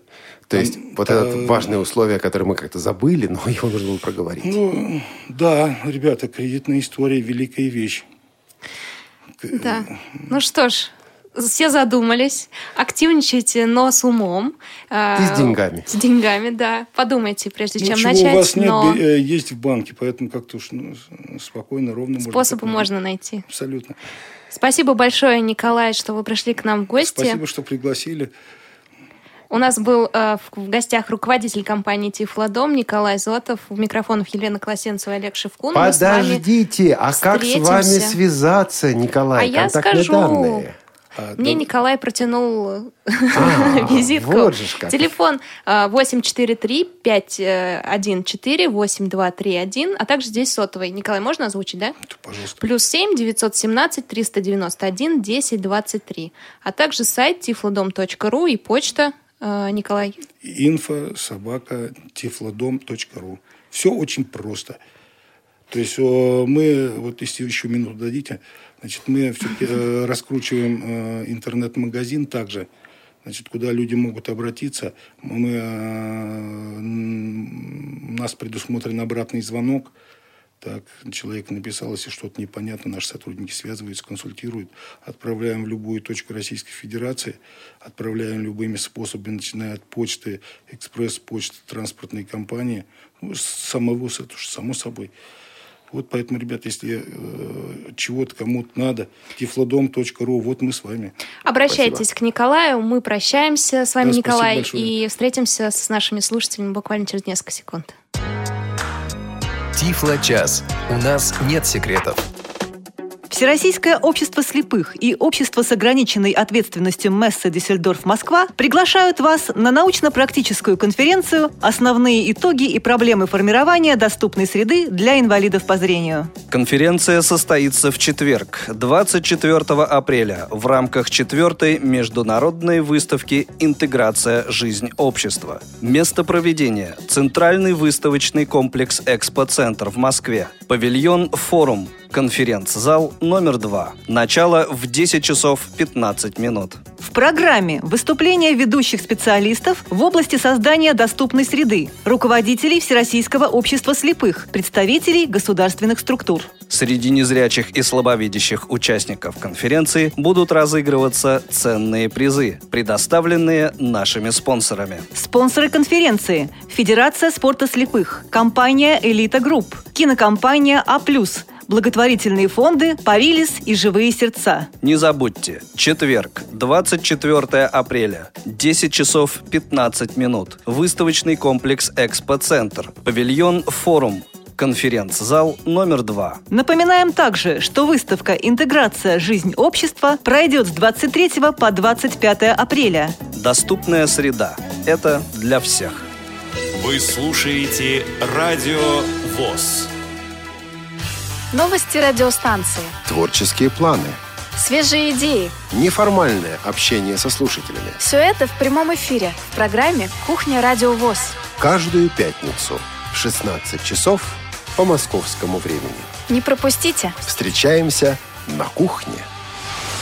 Радио ВОЗ. Наш адрес в интернете www.radiovoz.ru Звоните нам по телефону 8 499 943 3601 на skype radio.voz Пишите радио собака радиовоз.ру Радио ВОЗ. Мы работаем для вас. Тифло-час. 19.20 в Москве. Мне интересно, тюльпаны вот наши гости привезли. Тюльпаны, велосипеды. С нами сегодня Джим Порс, менеджер по продажам компании Оптолог, и Анастасия Климачева, руководитель направления тифлотехники группы компании Stock Audio Trading, или известный нам магазин «Доступная среда». So, Jim, Anastasia, welcome back to Tiflo Chas. Thank you. Thank you. Good to be back. Анастасия, мы с вами не виделись, ну вот, с вами лично достаточно много, долгое время. А В компании Stock Audio Trading, магазине «Доступная среда». Какие вот, ну, не знаю, основные новости и э, что новенького на выставке интеграции жизни общества от вашей компании? Ну, наверное, самая интересная новость для слушателей будет в том, что мы запустили, наконец, своего, свое производство для слабовидящих и незрячих людей. У нас появилась продукция для оборудования учреждений по программе «Доступная среда», в частности, тактильные пиктограммы, таблички, рельефные различные обозначения, мнемосхемы. То есть теперь это можно заказывать напрямую, мы это делаем сами. Также есть э, продукция контрастной печати, то есть э, тоже по этим вопросам можно обращаться к нам. Давайте расшифруем. Значит, есть некая организация, которая, ну, которой нужно в рамках программы, ну, например, «Доступная среда» обеспечить э, доступность. Они могут сделать что? Они могут у вас заказать что? Они могут у нас заказать э, различные тактильные указатели, таблички со шрифтом Брайля, могут заказать мнемосхемы, как тактильные, так и со шрифтом Брайля, информационные стенды. То есть стомато- стоматологии такая стрелочка направо, да? Вот, вот, Да, да, да, там план четвертого этажа. И вот вы все это сделаете. конечно. А это как-то уже пошло? То есть заказы вы уже получаете? Или это просто вот, ну, ну первый этап раскрутки? А, Нет, это уже не первый этап. В конце прошлого года мы уже имели большой заказ от а, фондов социального страхования. А, В частности, оборудовали по всей России их а, данной тактильной продукцией. То есть это уже не первый опыт наш. Вы не первая компания, которая пришла на рынок вот в этом его сегменте, а, я имею в виду указатели и прочее. Есть что-то такое, вот в чем вы имеете конкурентное преимущество? Я предполагаю, цена, может быть, а может быть и не цена, может быть, сроки, может быть, проникновение в регионы. Не знаю, что в вашем случае. В нашем случае это, конечно, скорость исполнения заказов, само собой. Это доступность ко всем регионам Российской Федерации. То есть наши монтажники, они могут выехать куда угодно. Вот. э, С исполнителями мы имеем во многих регионах. То есть в кратчайшие сроки все установим и все сделаем. Понятно. Ну что ж, у нас скучает второй гость, Джим. а, Мы с вами встречались буквально почти полтора года назад. А, Что изменилось с тех пор на тифлорынке? What are some of the new trends in the adaptive technology market for the last one and a half years? Not just in Optilec, but how has the market changed, transformed in the, throughout this time? Uh, you want me? Yeah. Okay. Uh, well, what what we see a lot is that uh, you see combinations now of, Ну, мы uh, видим сочетание of low vision products with speech, продуктов для слабовидящих и для незрячих в одном продукте. like like what we've seen with with Braille in the past as well, where you first had Braille or speech. Помните, как было раньше? Были приборы с Брайлем, были приборы с речью, а потом стали их сочетать. И Брайль, и речь в одном приборе.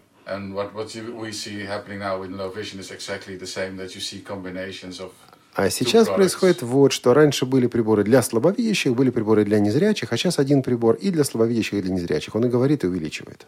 And it seems that uh, touchscreens are more accepted uh. Еще одна новость. Сейчас гораздо лучше и больше принимают сенсорные экраны, чем это было ну, года два назад. Are you, are you basically saying that more of blind people, say in Holland, for example, in the Netherlands, are willing to use a touchscreen than it was, say, a couple of years It's, ago? it's more the, the, the low, people with low vision that are, are using the touchscreens more and more. Ну, С моей точки зрения, не столько незрячие, сколько слабовидящие люди все больше и больше используют э, сенсорные экраны сейчас. What, what we saw happening is when we showed our uh, portable HD magnifiers, That people started to make gestures on the screen, thinking that it was a touchscreen. Тут мы заметили, мы стали показывать людям наши переносные увеличители, карманные, портабельные увеличители, а, и портативные увеличители, конечно, да, и вот э, люди берут и начинают трогать экран и делать жесты на экране, думая, что экран сенсорный.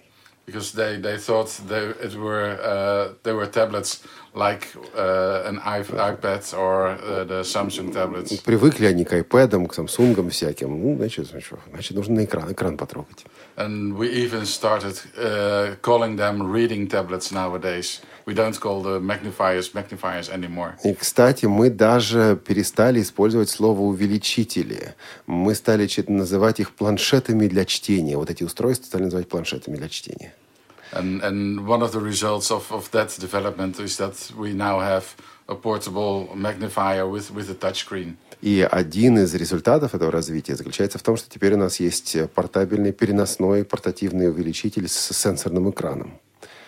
Could you please talk more about this? Расскажите просто об этом подробнее. Okay, so uh, we now have a device where that has only one button, which is the on-off button and the snapshot button. Вот это такое устройство. У него всего одна кнопка, которая выполняет две функции. Это кнопка включения и выключения и кнопка быстрого снимка. Джим, он перед вами, да? Is that the one you have in front of you? Yeah, that's the one I have in front of me. Да, именно так. It's called the Compact Touch HD. Называется Compact Touch HD. And and on, uh, when you switch it on, Включили его, you can uh, magnify it by sliding your thumb up and down on the either the left or the right side. изменение, изменить увеличение можно, передвигая пальцем по вверх-вниз, по левой или правой стороне экрана. Выглядит это примерно так же, как, ну, допустим, уже известный нам, сколько здесь дюймов у нас? 4-5 экран, да? Вот как обычные переносные увеличители, но только вот сенсорное управление. Ну да, действительно, он достаточно маленький, похож на большой телефон. Ну, в общем, форм-фактор действительно здесь такой, скорее, телефонный. Uh, is that a pretty new device? I mean, a That's, recently that's, developed? uh, we introduced that about half a year Очень ago. простое в Да, использовании, мне где-то полгода назад мы, говорит Джим, представили это устройство. Джим, вы еще принесли что-то интересное перед вами? That's not the only device you brought, though. No, uh, last time I was here, I think I showed you for the first time the Alpha BC640. В прошлый раз, когда я здесь был, я вам впервые показывал Alpha BC 640. And now we have uh, a little different version of that device with Теперь almost the same functionality. Другая немножко версия этого устройства с похожим функционалом. But it's it's easier to connect. It uh, has a built-in uh, screen reader now. We build in NVDA. Ее проще подключить, в нее, в нее встроен, встроена программа экранного доступа, это NVDA. Could you please explain the concept of a built-in screen reader? How does it actually work? So Я просил объяснить, что это значит встроенная программа экранного That доступа. uh, you don't need to insert uh, a, CD То есть не нужны никакие uh, компакт-диски, install флешки, установки the, и прочее. the screen reader on Вы your PC. подключаете дисплей к компьютеру, It's basically on the internal drive of the braille, braille display. и загружается экранный доступ на компьютере, и он ну, вот э, начинает работать. So the advantage is that uh, you go to your PC, you преимущество в connect том, что вы подходите к компьютеру, it, вы подключили, runs и automatically. все работает автоматически. So basically any Windows computer becomes accessible, Yeah. is that right? Yeah, Значит, right. любой компьютер под управлением Windows становится доступным. Um, I would take an issue with this, though. I'm, I'm going to challenge this. Я возражу по этому поводу. What if you walk to an office computer with very restricted rights, privileges, where you're not an administrator and you're running on a dumb domain? Um, it should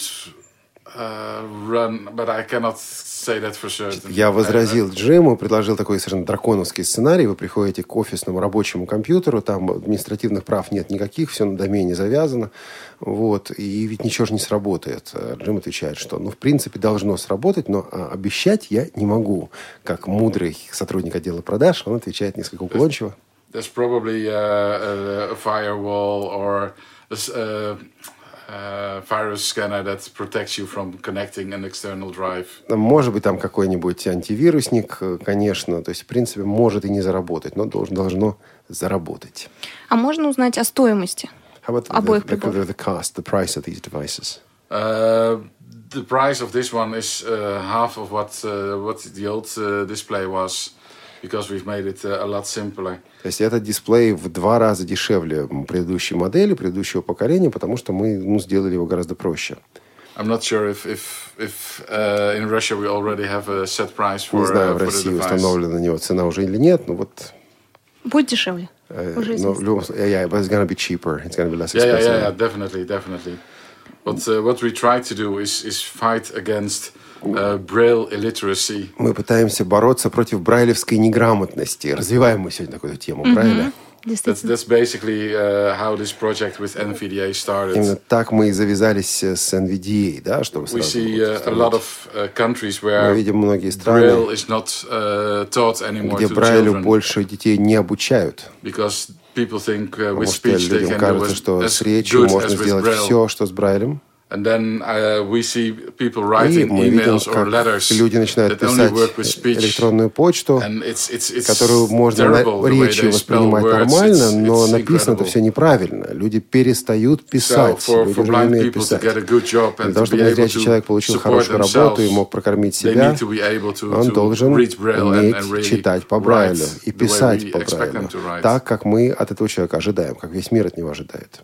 So together with, with NVDA, we, we try to fight this and we try вместе to с NVDA мы пытаемся challenge как-то этому противостать, world и мы пытаемся побудить to, всех to в come up мире, to, to help чтобы, fight был- this. были, чтобы выдвигали хорошие идеи о том, как вот этому можно противостоять. And when we see good ideas and, and people write them to us, then И we are willing to, присылают идеи, to help them with мы uh, с удовольствием им помогаем, мы даем им скидки или даем бесплатные устройства, uh, если инициатива хорошая, если она нуждается в поддержке. But we really think it's, it's necessary for blind people to Но keep мы считаем, что learning uh, очень Braille. важно, чтобы незрячие люди и дальше учили Брайль. I'm going to challenge you, Jim, on this one again. Um, you, you're talking about half price, well, a half reduction of the, the Braille display price, and you're talking of simpler displays. Um, are you sure it does not affect the quality in any serious way? No. Я спросил, а, ну вы тут дисплей сделали подешевле в два раза, это все красиво. Не No, отразилось at ли это на качестве? Quality is, is the highest Нет, thing uh, that, качество we, uh, Optelec our, uh, это лучшее качество.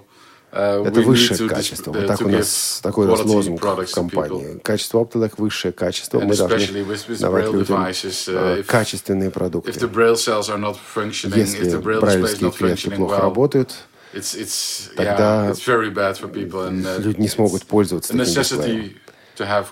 Так что да, должны быть качественные брайлевские продукты. Джим, а что за третью штучку вот такую принесли? What is that third device you have in front of you? That's uh, that's the Easy Link. I think I showed that uh, Да, last time I это was here as Easy well. Link, маленький дисплей, который я показывал уже в прошлый раз. Он довольно давно уже в The ассортименте. only the only difference with this one is that we have uh, No. in, integrated touch cursor now. Теперь- So the, the cursor routing that that you know from all other braille displays is now integrated, and it's it's only a, a small thing that you cannot feel. That you only notice it when uh, you are really using the devi- device, because when you stretch your finger, there is a touch, like you, the touchpad on your PC. Значит, у меня сейчас в руках этот дисплей. Это Let me see if I can 12-клеточный switch it on for you. And дисплей. а, похож на EasyLink, к которому мы привыкли, но здесь есть функционал а, Touch, то есть функционал прик- прикосновения также, как кнопки рутинга, которые обычно есть на уже известных, хорошо известных нам дисплеях. Но здесь это не кнопки, а такая сенсорная поверхность над дисплеем. А, Их начинаешь замечать только тогда, когда реально этими кнопками начинаешь пользоваться. Ну, Вот по-особому немножко это сделано. Мгм. Подождите, вверху это кнопка над Брайлем, да? Вот Да, эти. вот То, на- что у вас сейчас пальцы. Ага. Маль- малюсенькие Да, миллиметровые такие кнопочки. And it just responds when you your finger touches it. You don't have to press anything. То есть ни на что. Я, я сейчас, кстати, взял дисплей в руки, я начал нажимать. Вот нажимать не нужно ни на что, достаточно просто прикоснуться к этой области, к этой маленькой кнопочке, и курсор перемещается на соответствующий знак, срабатывает это как кнопка рутинга. То есть получается более ну, простая работа эм, с дисплеем. Now, how new is that product? When did you guys release that? Um, that's early this year. I think we uh, we had the first units uh, available, И это тоже один из новых продуктов. Мы выпустили его в начале вот этого года. and it's it's it's a perfect uh, device to connect to your uh, iPhone or your iPad. Это совершенное устройство для того, чтобы работать с айфоном или с And the iPad. thing Здесь- missing there was always the, the touch cursor to activate uh, whatever you were reading. Тут опять-таки э, EasyLink существует на рынке довольно давно. А, Устройство известное. Вот критиковали его за то, что нет у него вот этой поддержки рутинга. Сейчас она появилась, причем выполнена вот таким необычным образом. Друзья, я напомню, что если у вас есть вопросы к Джиму и к Анастасии, то вы можете позвонить э, нам по телефону 8499-943-3601 или по скайпу radio.voz. Джим, а правильно ли я поняла, что все новые девайсы, все новые, как я говорю, штучки можно увидеть на выставке «Интеграция жизни общества», Am I- которая работает до 25 Am I апреля? correct in understanding that you present all those new devices, all those new thingies at the uh, exhibition here in Moscow? Yes, we do. Мгм. Еще одно устройство, о котором мы, кстати, говорили в Тифлочасе, но я не могу не спросить об этом поподробнее. Это увеличитель, который э, предс- также предоставляет функцию чтения текста. Да? Он распознает и читает. И я хотел бы попросить Джима немножко подробнее рассказать об этом устройстве. Well, a couple of, mo- well, probably a month ago, we saw your magnifier, your new magnifier with reading, with recognition and reading built in. Could you please share more about this device? Who is this for? How good is that reading? How good is that magnification? Is reading an auxiliary function? Is magnification an auxiliary function? Or are pretty much both of them the basic functions of the device? Okay. Um, when we uh, talk to our customers Когда that were с using the, the Clearview Plus with only magnification, используют Clearview Plus, Clearview they were telling э, us с that э, увеличением, uh, только увеличением. Нам говорят о том, что все, конечно, хорошо, но когда начи- почитаешь долго, глаза устают, все равно хочется использовать речь. А речи в этих приборах не было. Uh, Мы потом спросили, э, что вам нужно вывести в речи, как вы хотите to uh, a page on the я screen, хочу видеть страницу на экране and I want to, to, и хочу to, uh, to decide myself what I want to what I want to read or want to listen to. послушать ту или иную часть текста по собственному желанию. По So собственному what we've выбору. done, we've just upgraded the current Вот uh, мы CCTV, the current э, Clearview Plus, обновили э, with an additional camera Plus, поставили улучшенную камеру и улучшенный монитор.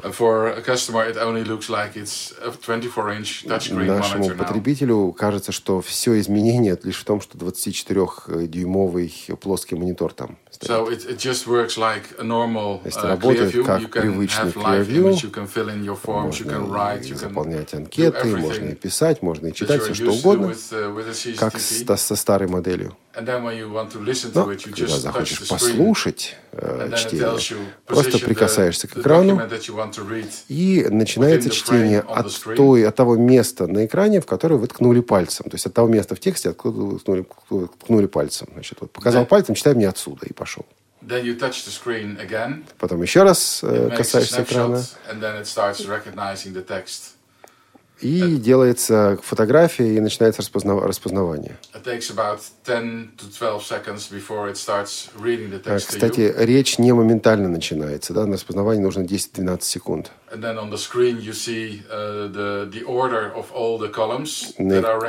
На, экране отмечается порядок всех распознанных, then- распознанных столбцов. It starts talking from, from the beginning. И начинается чтение от начала. that, uh, Но one тут, если не хочешь слушать начала, можно коснуться другой колонки, другого столбца, и начнется, начнется чтение именно этого столбца.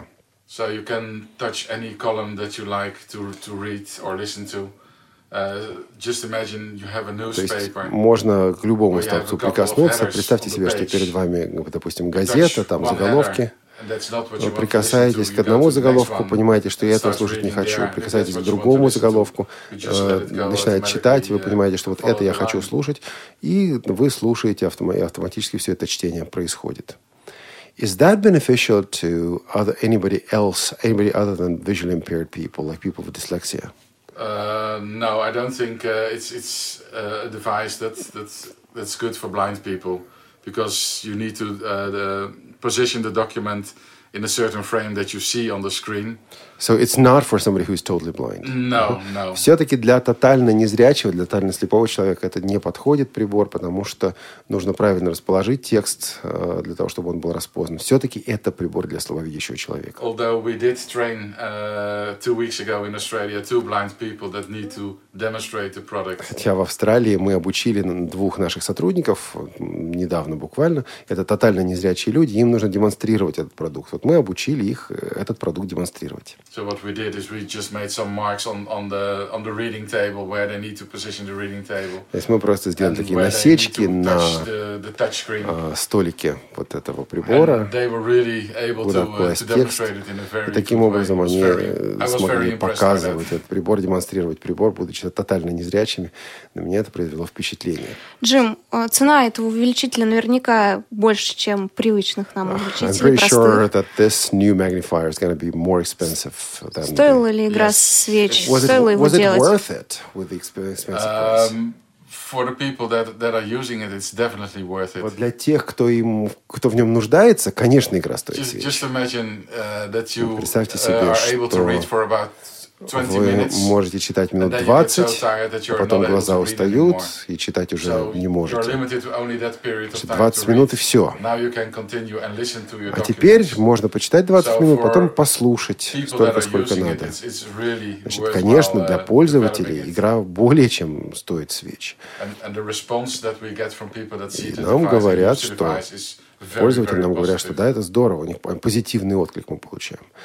But then with information available elec- electronically on the internet, do you still see a market for magnifying? You're talking about reading a newspaper. Is anybody still Uh, reading newspapers on those things? Oh, yeah. Oh, А, yeah. На самом деле сейчас ведь все больше информации в интернете. Я спрашиваю Джима, ну а вот, вот неужели, неужели действительно кто-то до сих пор увеличителями читает, например, газеты, если их можно в интернете почитать? people that use a CCTV are above the age of 60, Дело в том, 70. что люди, большинство пользователей этих устройств, это люди, которым за the 60, newspaper in their hands. за 70. Они уже привыкли э, вот, читать газету, именно газету. Анастасия, а этот увеличитель уже можно купить? Он появился Да, на он уже доступен для продажи. Он есть на нашем сайте, который вам всем, в общем-то, уже известен, www.smartads.ru. Вот, э, там можно подробно про него почитать. И Мгм. если есть желание приобрести. И опять же, сходить можно еще успеть на выставку и посмотреть его А, там. Да, конечно, там он тоже представлен. Ну, Еще один, один прибор, о котором мы слышали э, неоднократно, вот за последний буквально месяц, но не видели. Хотелось бы узнать подробнее. Это новые дисплеи серии Comfort. Uh, another device that we've been hearing about for the last month or so is the new Comfort Braille displays. That's that's the one I explained uh, the first uh, time. То есть вот это первое устройство, That's- that's, that's the big that's one. big device. This one. Угу. Мы как-то очень быстро о нем сказали, но на самом деле я думаю, что о нем стоит сказать подробнее, потому что он ну, ну, достаточно необычен. I'm gonna dwell for, for a few minutes on this because uh, it's some, somewhat unusual though in talking about this braille displays. Now, why did you call it comfort? What's so comfortable about this It's, device? uh, Почему вы называете его comfort? Что в нем такого удобного? It gives a very comfortable feeling when you when you read it. It's like reading paper braille. That's what what our customers tell us. Uh, and the other thing is that it's very comfortable uh, connecting it to to any Mhm. device. It's very easy to just uh, switch it on, uh, switch your uh, PC on, and it's automatically being de- being detected if you have your Bluetooth uh, available. Uh, yeah, I'll translate and give a few comments while we're doing so. Значит, я и переведу, и все-таки дам некоторые комментарии сразу. Uh, передо мной 40-клеточный дисплей. Те из вас, кто знают, допустим, Focus 40, да, сразу так для сравнения, он uh, больше, он шире, но он тоньше, и, по-моему, немножко тяжелее. Вот э, не видел я спецификации, но немного, немного тяжелее он, чем Focus 40. А, он действительно тоненький, э, и это производит впечатление. Второй момент, который сразу бросается в глаза, а, у него бесшовная технология. Вот то, что мы часто говорим, между брайлевскими клетками сочленений, соединений нет. То есть одна большая крышка закрывает все эти модули и достаточно крупные точки. Диаметр точки достаточно большой. За счет этого Джим сейчас сказал, что создается впечатление, что вы читаете брайлевскую книгу. На дисплее действительно очень удобно читать. Есть клавиатура, уже привычная клавиатура. На мой взгляд, но вот это такое брецание костяшками. То есть она шумновата, но брайлевская клавиатура – это дело личного опыта. То есть, ну, кому-то больше нравится одно, кому-то больше нравится другое. Здесь четко эти кнопки не бегают туда-сюда, с ними действительно будет удобно работать, и для кого-то это будет действительно хороший вариант. Джим также отметил, что прибор быстро, легко, автоматически связывается с, с любым устройством и не возникает проблем в сопряжении устройства э, с дисплеем. Has that got any memory, like any way to Yes. store stuff in it? There's uh, four gigabyte uh, memory uh, in there, and there's a built-in note taker. Okay, that, that really changes some stuff here. А, тут еще есть одна вещь, которую важно отметить. Сейчас у меня загоря- загорятся глаза. Вообще, наверное, в такой жаре после трех часов эфира, наверное, уже не загорятся, но все же. А, здесь ведь еще и встроенный эм, органайзер или ноутейкер, встроенная записная книжка. 4 гигабайта памяти, возможность... Is it just text files or is it Word or It's something like uh, just text files. возможность читать текстовые файлы, то есть, ну, иными словами, вы книжку сюда загрузили, много книжек сюда загрузили. And it, and it will automatically read uh, the BRL uh, files. Но также американские брайлевские файлы, что для нас не столь актуально. Но вот действительно и писать э, документы, создавать. So basically you create a note or a file and then transfer it to a computer or an iPhone or whatever. Yeah. А, Соответственно, вы можете сделать записи и э, перенести эти записи потом в ваше устройство, iPhone, компьютер и так далее. То есть и записная книжка тоже. Олег и Джим, вы так много хорошего сказали об этом дисплее. Все-таки цена у него ниже. За счет чего? Я не понимаю тогда. Lena is having some trouble understanding how did you manage to make the price lower. Um, the the BC6 это бизнес-секрет. the, the, the, the old device had more uh, Bluetooth uh, chips in there because we wanted to have audio as well as Braille. Uh, so we took that out. So we just made it simpler. And the old device also was uh, painted. And to have paint on a, on a surface where people continuously move their fingers is very expensive to make that sturdy. So there were a lot of things that we took out and made it simpler and made it in, in that way cheaper. Я думаю, что Джим рассказал не все, но он сказал пару интересных вещей. Одна, одна из них заключается в том, что старое устройство по Bluetooth могло гонять не только Брайль, но и звук. А Мы эту возможность убрали. И сейчас, поскольку этим ну, мало кто пользуется, а, если честно, не такая большая эта экономия в цене, но все-таки. А вот другую вещь Джим сейчас сказал очень интересно. А, Старое устройство было окрашено вот по поверхности дисплея, там, где идут руки человека, э, читающего, э, окрашивали, причем окрашивали очень э, такой хорошей краской, что при движении пальцев она не стиралась. Эта краска была дорогая. Сейчас мы не стали окрашивать, потому что поняли, что это делать бесполезно. То есть я думаю, что главное... Да, я думаю, что главное он все-таки не выдал, но он кое-что сказал. And another thing, how we made it cheaper is that we don't supply a power supply anymore because you connect it to your uh, USB port and it's automatically being charged. Ну и so мы не those комплек- things are making a difference in, in pricing. Еще один пример. Мы не комплектуем больше этот дисплей э, зарядным устройством, потому что заряжается оно по, Bluetooth, по USB, и, соответственно, вот вы подключаете к любой зарядке USB-шной. Эм, ну и вот э, дисплей заряжаете, э, не нужно никаких лишних устройств при этом комплектовать. Now, talking about the market at large, do you see the interest in Braille devices decreasing, increasing, or is it pretty much level? It's uh, a little bit decreasing, and the main reason for that is what what I said before is the the braille uh, illiteracy of, uh, of, of of young people. They don't. Uh, they're in a lot of countries. They're not being uh, taught braille anymore, and that's why the demand is slowly uh, decreasing. But yeah, we try to uh, stimulate that again and, and try to make people learn braille again. Я задаю Джиму вопрос. Вот э, интерес к брайлевским устройствам, он увеличивается, возрастает, он спадает или не меняется? И Джим ответил, что вообще говоря, этот интерес спадает немного, потому что во многих странах детей Брайлю уже не учат. И мы вот, э, собственно говоря, пытаемся изменить это и как-то способствовать, по возможности способствовать брайлевской грамотности.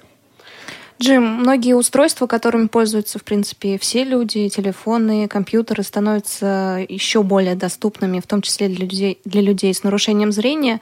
Страдает ли тифлорынок из-за этого? Что вы чувствуете сами как Uh, производитель? many of the mainstream devices are now becoming more accessible. Do you see that affecting the blindness specific market negatively? Uh, no, not the blindness uh, specific market. We do see that many advisors. think that you can uh, replace a magnifier by an iPhone or by an iPad. Многие консультанты сейчас начинают говорить, да, что можно вот And- вроде and бы most of the заменить увеличитель айфоном или iPod. What they forget is that uh, people with low vision are best helped with uh, high contrast. Только они And забывают, that's what you're unable to, to achieve in iPhones, iPads, or any other uh, mobile phone. они забывают о том, что слабовидящим людям нужен, нужна хорошая повышенная контрастность. И вот на айфоне, на iPad, на другом телефоне этого не достичь.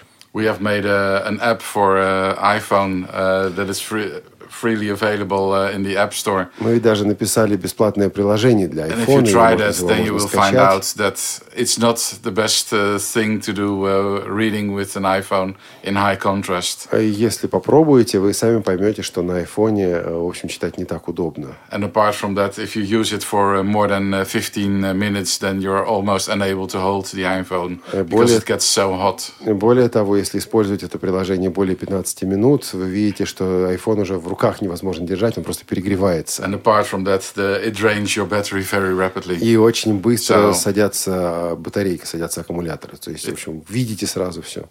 The devices are these devices are not made for for this this uh, hard uh, work, and that's why we have different devices that are dedicated to only magnification and giving the, the details in high contrast. То есть устройства эти не предназначены для такой усиленной работы, напряженной работы. Поэтому мы и, и делаем для этой цели специальное устройство. And apart from that, maximum uh, uh, magnification is only four to four to five times. Ну и So- максима- максимальное уровень увеличения это в 4-5 раз. То есть этого, в общем, недостаточно для многих бывает. Э, Дорогие друзья, у нас очень мало времени. Если у кого-то из вас есть желание позвонить и задать Джиму вопросы, и высказаться, ну или на- на Анастасии также, да, телефон 8499 943 3601 и skype radio.voz. Джим, а, российский рынок достаточно непростой, особенно если его сравнивать с границей. The Russian А вы приносите все более новые совершенные э, девайсы. Значит, э. Оптолек хорошо себя чувствует на российском рынке. Как вы оцениваете ситуацию здесь?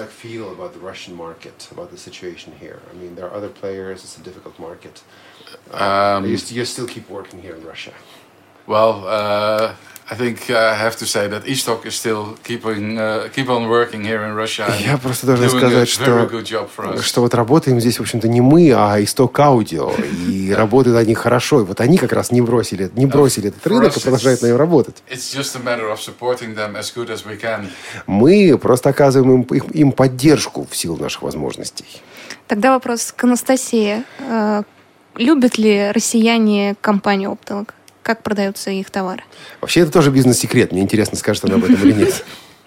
Да нет, на самом деле секрета никакого нет. Я лично считаю, что здесь все очень индивидуально. Кому-то нравятся одни устройства, кому-то другие. Но по отзывам о компании Аптелек, об их устройствах, люди довольны, людям нравится. Вот в аукционах, на тендерах в России э, продукции Optelec удается проводить, при том, что есть другие игроки, которые в этих аукционах, в общем, участвуют уже давно и, ну, я скажу так, очень мягко, умеют участвовать в аукционах. Ну, скажем так, аукционы тоже существуют разные. Есть те, которые идут по фонду социального страхования, есть и другие программы. Конечно, по фонду социального страхования нам тяжело конкурировать с российскими производителями, но в других аукционах э, мы принимаем активное участие, выигрываем и поставляем. То есть вы, в общем, тоже умеете участвовать в аукционах? А как же? Молодцы. И, наверное, заключительный вопрос к Джиму. Мы готовы еще принять звонки от слушателей. Да, напомню, телефон 8499-943-3601 и skype-radio.voz. Звоните, друзья. И действительно у нас такие последний вопрос. Не знаю, Олег имел в виду этот или нет. Но мне интересно, Джим, как вы будете развиваться дальше на рынке? Конечно, этот. О чем молчит? А! Переводите, Олег. Правда. Yeah, I forgot have to translate. Джим, Джим уже пришел второй раз. Мог бы выучить русский. Yeah. What are your plans for future development? Uh, as far as you can reveal that, what are your plans for, for, say, future products within the next year and plans for your development in the market here in Russia? Um, well, we do have some, some very exciting products uh, coming on the market in Да. the next uh, Кое-что интересное мы выпустим в ближайшие 6-9 месяцев. Что у них 9 probably месяцев? будет? А для кого? Для слепых или слабовидящих это будет А, продукт? вот, э, Он сказал, что больше ничего об этом сказать не А. может, но я сейчас переведу этот твой вопрос. Uh, at least, is that going to be a blindness product or a low vision No, product? it's going to be low vision products. Это продукт для слабовидящих. Вот видите, добавил. Немножко. the real products are for uh, the period after that. А потом уже, значит, будет что-то такое для незрячих, для слепых. So maybe uh, next year, this time, uh, we can uh, make an Может, appointment uh, to, to talk about the new products that we have on the Тифлочасе и market then. поговорим о новых продуктах. А, слушай, тогда не, тогда не последний вопрос Мгм. был. Сейчас будет еще один вопрос. Мы тут а, обсуждали в первые два часа эфира доступность. Вот всякие системы типа «Доступный город», значит, маячки и прочее. А, мне интересно, в Голландии есть ли что-то такое? И И отдельный вопрос от нашего слушателя. Олег, вы уже начинаете переводить. Отдельный вопрос от нашего слушателя по поводу банкоматов. А, Доступны ли они в Голландии? Yeah, something we started talking about in the last couple of hours. We were talking about accessibility, and somebody was asking. Um, okay, we have a, a caller here, so Нам позвонил Сергей Матвеевич второй раз. А, Здравствуйте, Сергей, еще раз. Вы нас слышите? Да, Сергей Матвеевич, добрый день. Добрый день. Слушаем ну, вас. хотелось бы, конечно, хотя бы ориентировочные цены. Понятно, что они будут меняться в зависимости от курса доллара по читающим машинам. По, че- по увеличителям да. вот этим, да? Да, да, которые... А, с, чтения- с функцией чтения. Анастасия, вы готовы озвучить цены, как, такие, какие сейчас вот, существуют? А, Да, я готова озвучить. Сейчас э, данная машина Нет. стоит э, 165 тысяч рублей. Э, Естественно, мы предоставляем скидки в зависимости от каждого конкретного случая. То есть эта цена не окончательная. Мы можем ее снизить. То есть э, торг, торг Да, да, уместен? прекрасно. Конечно. Понятно. А по дисплеям? А по дисплеям все-таки, Анастасия? По дисплеям э, Альву Комфорт мы получили только-только, еще не успели даже посчитать цены. Ну, раз уж Джим сказал в два раза дешевле, значит, будем стараться. Нет, в Голландии. Ну, так в России мы должны не отставать. Что касается EasyLink, то пока еще первой поставки у нас в России не было, но я думаю, что она будет в ближайшие месяцы, и цена будет обязательно обновлена на сайте. Сергей, у вас еще один был вопрос, по-моему. Все, спасибо большое. Ага. Да, спасибо вам. Спасибо вам за звонок. А мы возвращаемся к доступной среде в Yeah, Голландии. somebody was asking if you have accessible ATMs in uh, Holland and the Netherlands, and if so, was that a ma- matter of blind organizations fighting for the right to have them, or how did you get them installed? Well, as, as long as I'm in this industry, and that's nearly 30 years, I've heard people talking about accessible ATMs. Вообще, я уже 30 лет в этой индустрии, и постоянно все 30 лет лю- люди говорят о доступных банкоматах. And, and my first uh, company I worked for uh, already started talking about uh, ATMs that could uh, give the, the, the information of the screen in speech. Первая компания, в которой я когда-то начал работать, уже говорила о том, что нужно бы создать э, доступные банкоматы с речевым выходом. I know that there are many projects uh, all over the world where, where local banks are, are making uh, these ATMs uh, accessible. Сейчас множество проектов по всему миру, где местные банки э, создают доступные банкоматы. And, and there are many, many available nowadays uh, in, in Europe at least. Uh, ONCE in Spain has been working on that very hard. В Европе таких много, в частности, Испанская национальная ассоциация слепых работает над этими проектами. Кстати, у нас есть в планах радиовоз э, It с is ними not something that, that we are, uh, are working on. Но наша компания этим не занимается. But basically, if you come to an ATM, there is a good likelihood that it's accessible, right? In- As far as I know, yes. То есть в Голландии практически все, ну, подавляющее большинство банкоматов уже сейчас доступны. То есть этот вопрос решен. Ну что ж, пока наши друзья, слушатели оформляют визу и собираются проверить, насколько доступны банкоматы в Голландии, э, мы с вами прощаемся. У нас в гостях была Анастасия Климачева, руководитель направления тифлотехники группы компании Stock Audio Trading, или более известный как магазин «Доступная среда», и Джим Порс, менеджер по продажам компании Optelec. Спасибо, Джеймс, спасибо, Анастасия. Спасибо. С вами был Олег Шевкун. И Елена Колосенцева. И Анна Пак, Софи Бланш, Олеся Синяк. Прощаемся до следующей недели. Тифло час. Слушайте нас ровно через неделю. Продолжение следует.